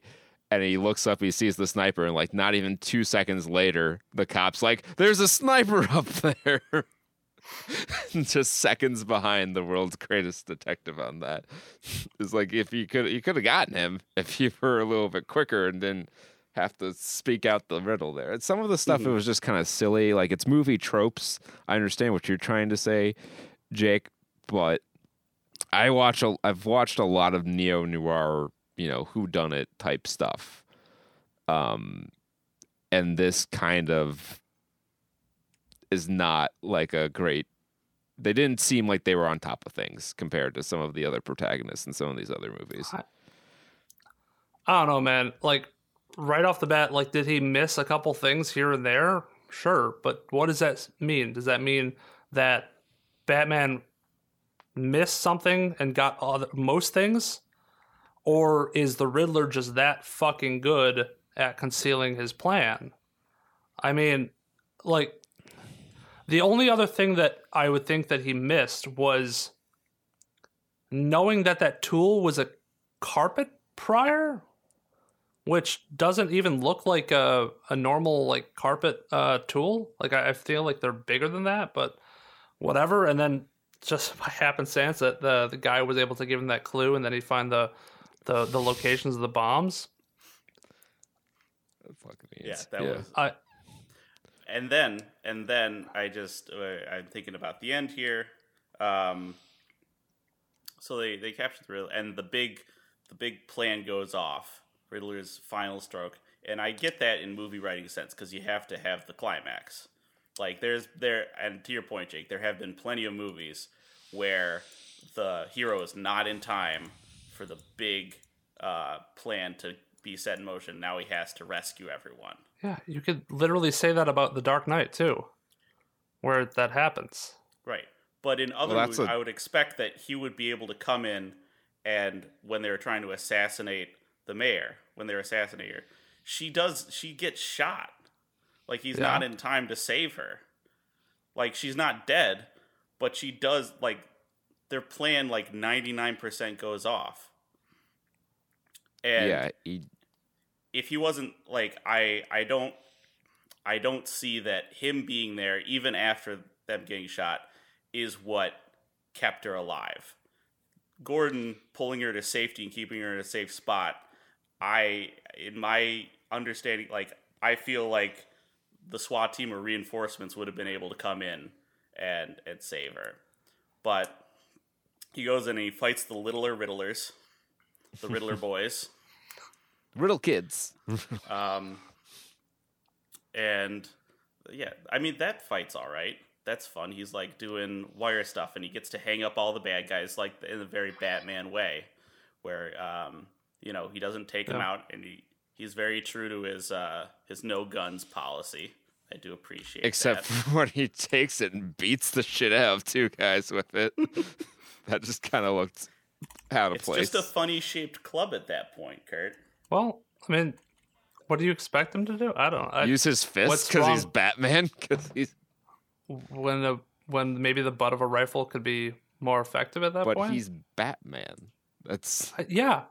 He can't use a fucking tool. He has a utility belt. I don't. You're splitting hairs. You're literally not- splitting. I'm just like, saying it looked out of place, saying, Jake. Oh, he can't what other use movie has club." Batman used the butt of a rifle to beat someone with?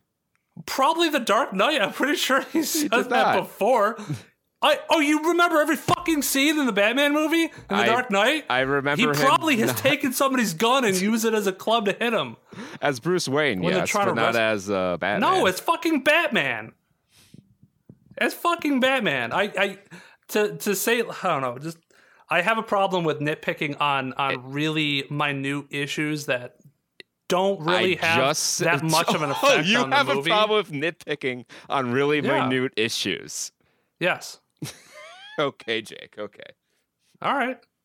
Well, I, don't- I don't I don't agree that that that having a that saying he can't hit somebody with I the never butt of a said he couldn't. I said it looked out of place. Don't put words in my mouth. I said it looked out of place because it did. Okay. Okay. I mean, yeah, like I can. There's for me, there I could even nitpick a lot about this movie. We were, you know, there was things like the uh, when the power goes out right after that, and the the live wire is still live. Yeah. Right, I had to giggle at that one. I had to giggle at how when he was leading everyone out, Batman like he had the flare and he was walking them out, but he didn't carry anyone. yeah. was- The mayor That got one. shot. All right, get up, swim. swim to safety. Hmm. I don't Uh, even know if he he never even knew that she got shot. He wasn't there for that point. Well, the but he helps. Like point he helps is, them like, out of the rubble. I feel like you can Yeah, tell when and he someone's doesn't. been shot. Not when they're waist deep in water, Well, and she had she- already gotten medical attention. Whatever. What I, I mean, I, I follow the plot of the, the the movie, follow the story, the events that happened. I mean, she got shot, and then moments later, after all, they're all shooting the people in the water. Like the whole goal of this was to corral them into one confined area so they can just get like picked off left and right. That was, I guess, his ultimate plan. Which then Batman comes in and ends up foiling. He is not able, or he Yeah. he probably reduces casualties. He doesn't save everybody, but then again, I think like we said, I this think is the beginning main goal Batman. was to get Does Batman the mayor. Right. She was the last target on on the list of people. Mm. she was like the big target. Not, So I, that they yeah, I mean, she was a target, but so was anarchy in the everybody there. Uh, well, I think also the whole goal was like whoever's going to this event where the mayor's at are probably like the elites of Gotham, and probably like her supporters, or maybe not like the you know the people who in the Riddler's mind deserve to die to get that change. You know that throughout this entire movie, um, which this is the point which really sold the movie for me was the fact that when he finally confronts the Riddler, he says, "We were we're partners. We're, we have the same motives in mind. We're here to stop the people who who did the the crime, the corruption in Gotham. You want to stop the corruption just as much as I do. We both use masks to hide the person that was weak enough to do this, and the who we are with the mask on is the person who can actually take down the corruption and the crime, and he's doing it by targeting individuals that he knows he knows the dirt on them and then kills them. And then there are certain parts of his master plan, like getting Falcone to like he could never get to him. He's too locked up. So when he brought him into the light, that was when the Riddler could take him out. So I think using and playing on this whole role, and I mean, the Dark Knight Rises or the Dark Knight, I forgot which was the hockey pads one. I don't wear hockey pads. Dark that was Dark Knight. Yeah, okay. When Batman's effect on people are that he's they're going to mimic him, which is basically what the Riddler did. He mimicked his persona Mhm. uh, on vigilantism after Batman. at the end, And where the, one of the littler Riddlers gets uh, he's down and they ask him, "Who are you?" And I was we were both joke we in the theater we were both like he's gonna say, "Oh, I'm nobody," you know, some like an honest thing. But he says, "I'm vengeance," which is like an echo to what everyone else was saying. which struck a chord. That I mean, that's what Batman. I mean, that's what Batman calls himself. That when Oh, That's what he other says, people uh, call him earlier. in the movie. A well, I think he said, "I am vengeance." They're like, "Who are you, man?" that might have been in the beginning when we weren't. Oh yes. yet. Oh, that's right. That's exactly when you first. So when you first meet Batman, to like fill you guys in on it, uh, like we're waiting for like the intro to see what Batman looks like and everything. Um, and there's like a series of crimes happening over Gotham, and the bat signal is up in the air, and all the criminals who are you know spray painting or stealing look at it, and then they divert their attention to a shadowy corner in an alley or shadowy area and they're afraid because their mind is telling them Batman's going to jump out any second now and beat my ass and stop me from doing this. And it happened doesn't happen in the other two cases, but when these thugs are beating up a, a guy in a, what, a train station or something like that, uh, then Batman comes out and beats the shit out of them. Um, and they, you have their first fight scene with them, which was was done pretty pretty well. Um, because it didn't do a whole lot of jump cuts and everything like that. It was just kind of like a a stationary shot. Yeah, a lot of the of action fight in this happening. movie kind of felt either um too that understated or too that might have been overblown. it, Kurt. Like if they established like a really upfront, like a really solid fight scene. That may have explained. Oh, if yeah, if you like- missed that, like yeah, he was. It, it kind of set the tone for how his fight style was going to be, where it's like it's kind of slow, but it's also brutal with his punches. He doesn't like not really pulling his punches, I guess. Um, and also the fact that he's not perfect. You know, when he does get jumped by six guys in a train station, they're gonna get a couple licks on him, but ultimately he's gonna fuck him up in the end. Yeah, um yeah. That's where he says, just uh, vengeance." I didn't I would have wouldn't have mind that approach to the action in this movie if they hadn't done that like really gratuitous Batmobile chase. Hmm, I I will say 'Cause that the- felt, like, the really cinematography during the. Batmobile chase did not sit right with me. Um, I was I was frankly confused at what was going on during it, um, and I don't think that was the intention. I don't know if the intention was to be uh, maybe lost in the maelstrom of the traffic. Um, but when the shots were going around and I couldn't tell in which direction the cars were traveling relative to each other, um, that that I couldn't be excited by the fast, uh, high pace of the the action scene, the tension of uh, wondering whether or not Batman will catch him. Um, when I didn't know how close he was, uh, I had a hard time understanding if he was uh, how yeah how close he was in his both in direction and his in his objective. Um, Yeah, I think one of the mistakes. I would think one of the things they probably could have done was put different lights on his car to identify which one was the the Batmobile because his car is supposed to look like a. I mean, it's a you know souped up. Uh, I don't know what a, what technical car would be but it's would like be, a but big vet or like it's a it's yeah, bat it's like it's it looks like a, a normal car. It doesn't look like your. It's, it's definitely not a Dark Knight, you know, tanker it's got- car, but Mm-hmm. It's it's got these souped up jet engines on the back of it. I and did. I it- like the engine design of it, but I Yeah. f- it felt like it was maybe a little too understated. Like I understand they're like trying to really hammer out. Oh, he hasn't had all the R and D Mm-hmm. time in it yet. like in the, in the same Yeah. vein, his bat cycle is a motorcycle that he uses incognito. yeah. Like he he doesn't even ride as the Batman in that on the bat cycle. Um, very low key. He does it at the end, I think. Um, He's got two motorcycles. Yeah. I think he's got his, his normal one that that Brucey drives around, which has plates on it. I think he's got one that has bat ears on it. I didn't notice that in the last in the final scene. Uh, his Batmo his bat cycle has it's got bad has ears bat on ears. the plate. Um, Um, and then it's got bigger tires too. I think. One last thing about the chase scene. Um, so The ramp as at I the said, end. I was a little lost for the whole thing, and then uh, the climax of it is that in the maelstrom of trucks and traffic, um, one trucker's uh, ran- like his back, his back, uh, whatever, sort of uh, comes in and it acts with as an impromptu ramp for him to jump the the storm and get in the final place to to uh, pit uh, the penguin, as it were. And in a scene where I can't tell what's going on or I'm confused by it, that came in and felt very much like a Deus Ex Machina for trying to end the scene for me. Um, which you know is intention like it's not an unheard thing to have a set piece like that where they use something like the back of a truck. Yeah, a it's ramp. it's it's not mean, like out of place in a big summer blockbuster movie. Um, and if this movie were kind of more consistent in like big action set pieces, then it wouldn't have felt out of place here.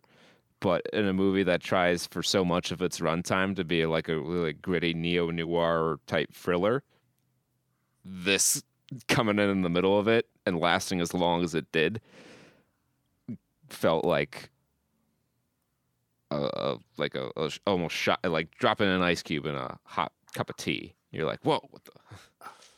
Yeah, but the the neo noir thriller element of it, the neo noir element of it, I think, just is a supporting aspect of the overarching But Batman so much of the movie. movie. It, so which- much of the which is movie is, the thing. Investigation and the talk. I'm not saying it's not yeah, a good or bad thing. I'm just saying that that is undeniably most of the movie.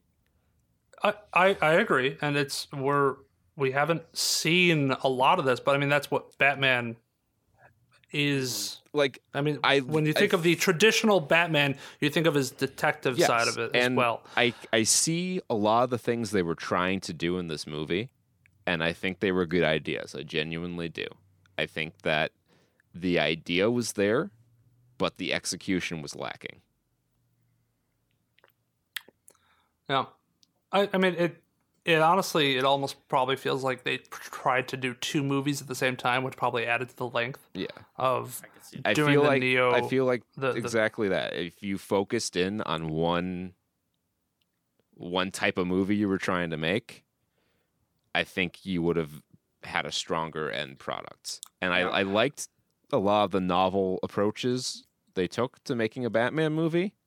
And you know, I I really wanted I saw the good reviews and I really came into this trying to like go easy on it and be like, okay, I, I want this to, you know, to surprise me. I want this to be be better than I think it's gonna be.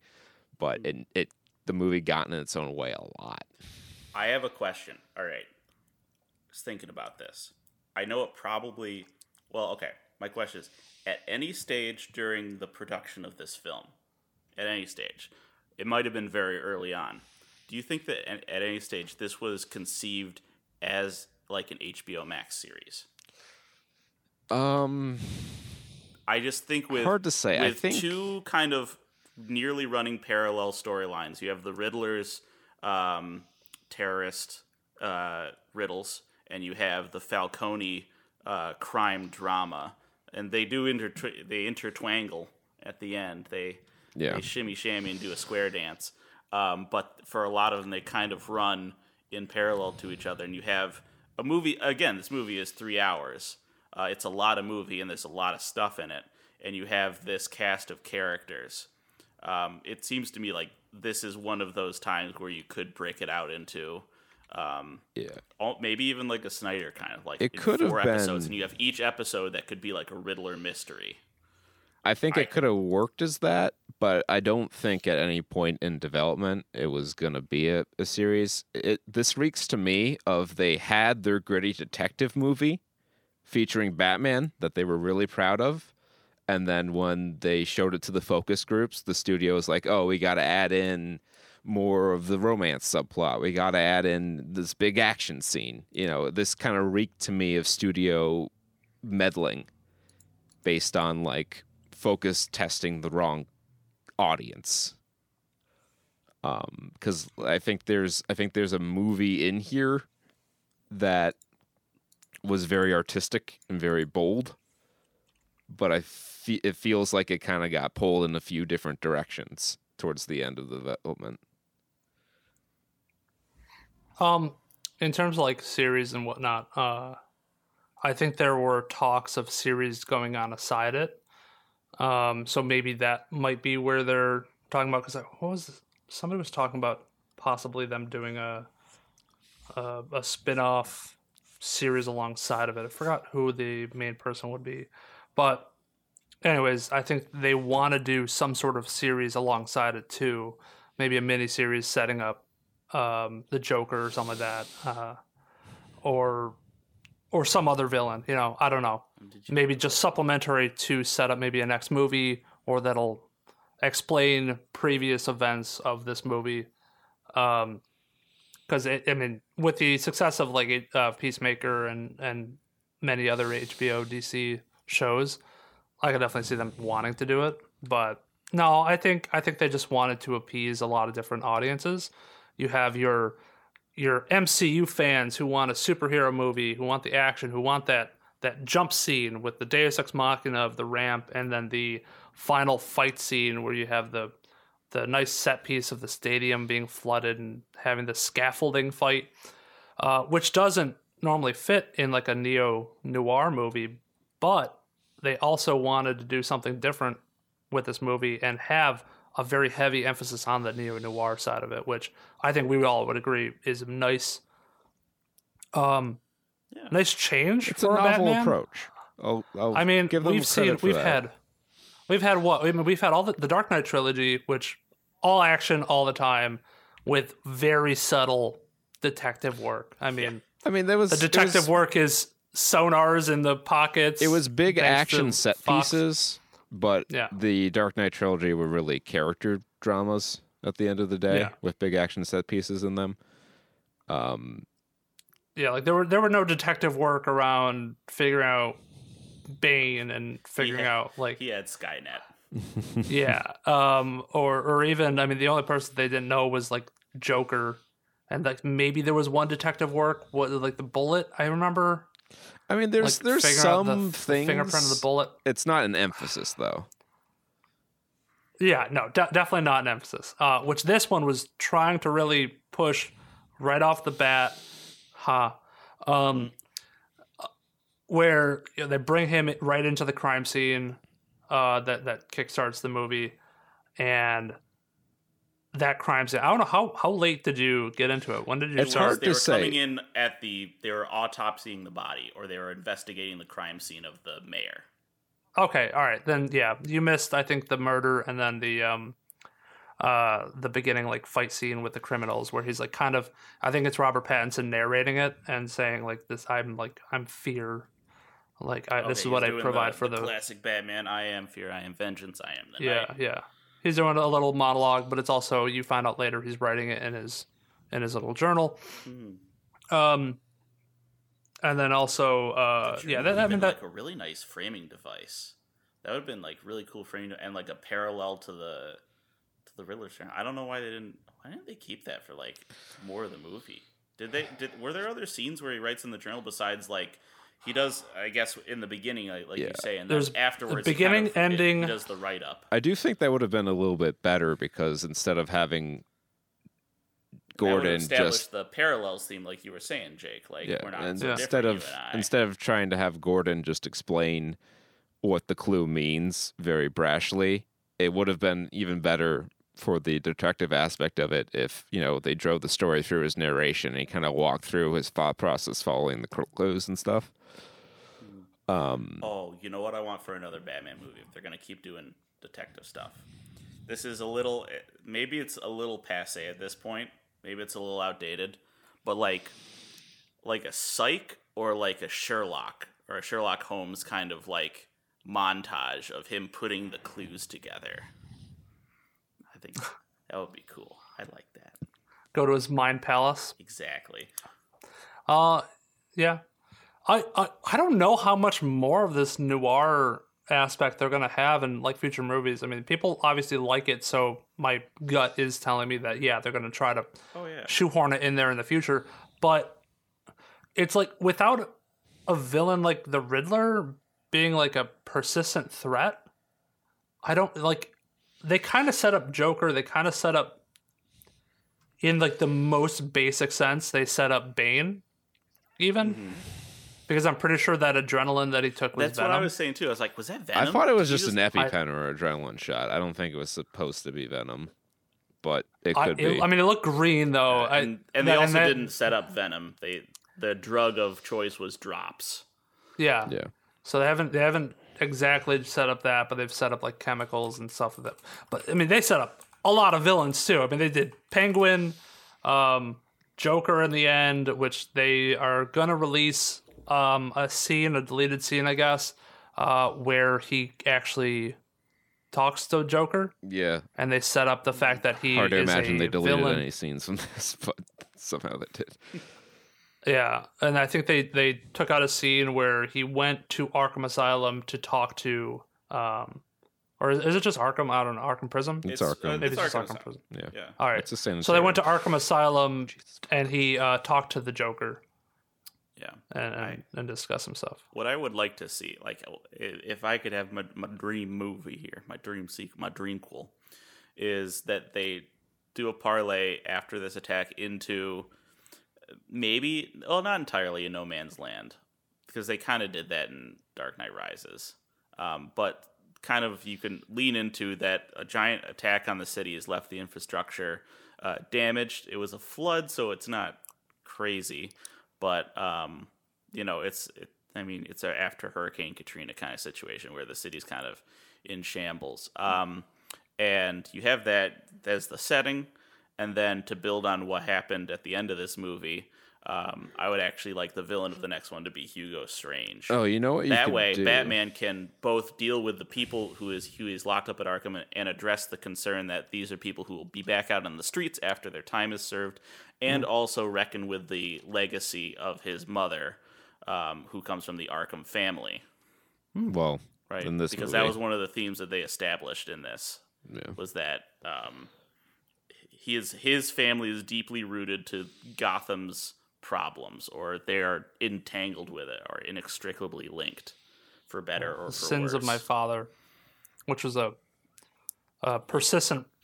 They wrote guess, a big uh, thing on the wall about it. Yep, and I mean even it, like it it related to Catwoman, it related to Batman. Did it?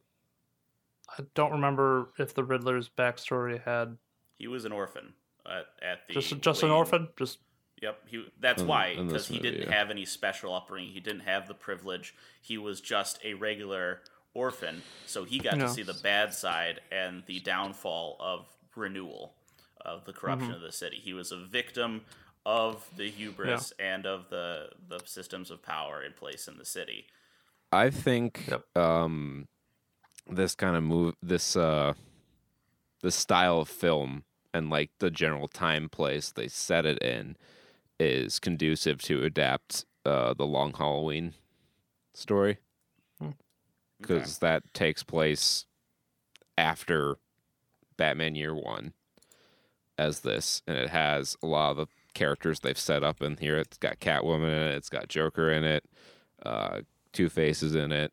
Um, I think Penguin might be involved in it too, and there is a large investigative investigate investigative component of it, uh, which kind of fits what I think they were going for here. Um, Yeah. Like I said, there's there's stuff in the movie that I, I wanted to like, and I think you know some of the ideas it had were good, but I didn't feel like the acting was particularly strong, and I didn't feel like the plot was as uh, well written as it needed to be to kind of hang your hat on on the mystery. Yeah. I'll defend my my view on it, saying that um, while many things that Jake has said are uh, are true and not wrong about the movie, uh, the fact that I felt this way coming out of the movie means that at some level uh, there was something that happened to make me feel that way.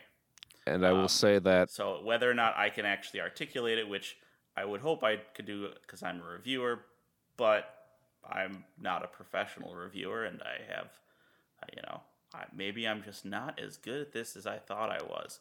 But coming out of it, there's a reason. There's some reason that I laughed. Maybe it's something as part of the actual factual parts of the plot. Maybe it's something more subtle in the way the scenes were shot, uh, scored, directed, acted. Could be. I mean, there's some there is something inherently like just I guess comical about riddles in general. Where like when it's a play on words and you get it, you're like, huh. Okay. All right. Especially like if they're if they're a good riddle or something like that. I mean there's like like the the uh, you would have caught this one. So the the first one, what do liars do when they die? They lie still. Like that is inherently like a, a funny play on words. It's a pun, Mhm. but it's also a good riddle. What the heck? Um, which Batman got right away because he's the world's greatest detective. But yeah, also this is this is also you know this is a great. I think this is a great introduction to what they wanted. If they want to do their trilogy this way or in, a, in this fashion, I think it's a really good introduction. I'd like to see more of the evolution of Robert Pattinson's Batman. We saw we saw like a Batman arc of of I want to make the city fear me. I am vengeance. To vengeance isn't enough, and it can be portrayed in different ways. And the way that the Riddler did it and his followers did it was bad. I want them to see me as somebody who doesn't, who they don't fear, who is like almost redemption or that uh, salvation, I guess. Yeah, that's Like, kind of the that- natural conclusion of.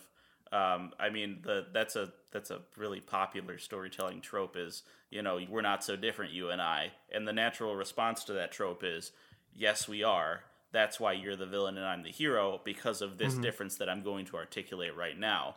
That good and evil are two sides of the same coin, even though Yeah. Two Face wasn't in this movie. And you know, even and even like even Catwoman, even though she's supposedly the a protagonist in this, trying to do good, her way of vengeance involved a gun, and he's like, "That's not how we do it. That's not justice. Not allowed. That's not that's not allowed. So no guns. Yeah, hit the gun away. Except if he's Um, using it use as a the other club. side. You got to use the other end. Yes, use use it as a butt, and you also beat him and give him contusions and possible concussions and CTE. Well, they, so they talk about uh, like, and one of the things I like about Batman Year One. That's probably my second favorite Batman comic book beside uh, Dark Knight Returns. Um, I know that's too obvious, but whatever. Um, is that they they talk about like some of the injuries that the thugs that Batman fights have, and it's like Jesus Christ Almighty, they're never gonna walk again. yeah. They'd be better off dead. I mean, what didn't he? Did it drop somebody from a building in like the Dark Knight or Batman Begins and like oh, in, broke their in leg or something Knight, like that? There's definitely Dark Knight and Batman v Batman v Superman, even more than that. Batman Uh, v Superman, he just- straight up shoots people. Yeah, I don't think like, and they didn't. They also didn't talk about that in Batman v Superman, where they made that. I don't know if they made that a point of his character, where he's he's strictly anti uh, lethal violence, and I I've watched a couple of video essays where the, they kind of reiterate like, yeah, that doesn't like have to be. It's it's a in a lot of adaptations that's a big part of his character, um, but doesn't like absolutely have to be like just like Batman doesn't have to doesn't have to take place in Gotham. That's why you have like Batman of Shanghai or something like that. You know, but it's in a lot of things, and for people going in to see a generic Batman movie, maybe that's what they assumed they would uh, see, and then you get Batman running over dudes in his fucking back car as he shoots them with heavy caliber machine gun bullets. Um, my close my closing arguments. Um, I would say if you don't feel like watching this movie, that's fine because it's a superhero movie. There's gonna be more. If you went to this and you liked it, you have a you have a legion behind you. You are you are with the winning crowd. Uh, and if you don't like it, I hope you know that there's two there's two little anarchists. Three. Kaylee also New did not like it. Yeah, three three anarchists in upstate New York who will be on your side. We'll fight. We'll take the power back through a series of elaborate riddles and homicides. Control your narrative. All right, that's going to wrap up episode 304 of the Saturn Studs podcast. Um, join us Saturday Eastern for some God of War action. We've been streaming during the week uh, the new Risk of Rain 2 DLC, which is beginning to frustrate me greatly. Need that patch real quick. um, because it's currently not particularly balanced. Um, Twitch TV backslash Saturn Studs is the place to go for that. Um, check out Iron Blood Gaming on Twitter at Iron Blood Gaming. Uh, we're at Stud Saturn, but you'll see our stuff retweeted a lot on their page. And check out some of the other content creators they're on. There's there's something for everyone there. If you like Oh, some of our shit, They're adding- you'll uh, you'll probably find something you like there. Yeah, as well. COD, Apex, hobbies. Um, well, we got a FIFA team now. Yeah, Some shit. I, That's I don't know anything about FIFA except that's very corrupt in real life. that's why you're playing fucking the World Cup in Qatar. that's where you're. Yeah. Um, but yeah, so that's the place to go for that. SaturnStuds.com. Get you links to all our stuff. I think we have a link to their Twitter page on our website as well. Um, you can find archive episodes if the 25 or so that are probably cached in your uh, podcatcher of choice just ain't enough Saturn studs for you. There's over 300 episodes of it for you to listen to at your leisure. Um, those are mostly all available online. Um, if uh, they're not, you can always tweet at us or send us an email, soundstuds at gmail.com, and we can get you. We can get you the episode. It's around here somewhere. I'll find it. Um, it's the bespoke delivery service that we run. All right. Until next time, be well, stay safe, and party like it's 1995. Peace. Bye bye.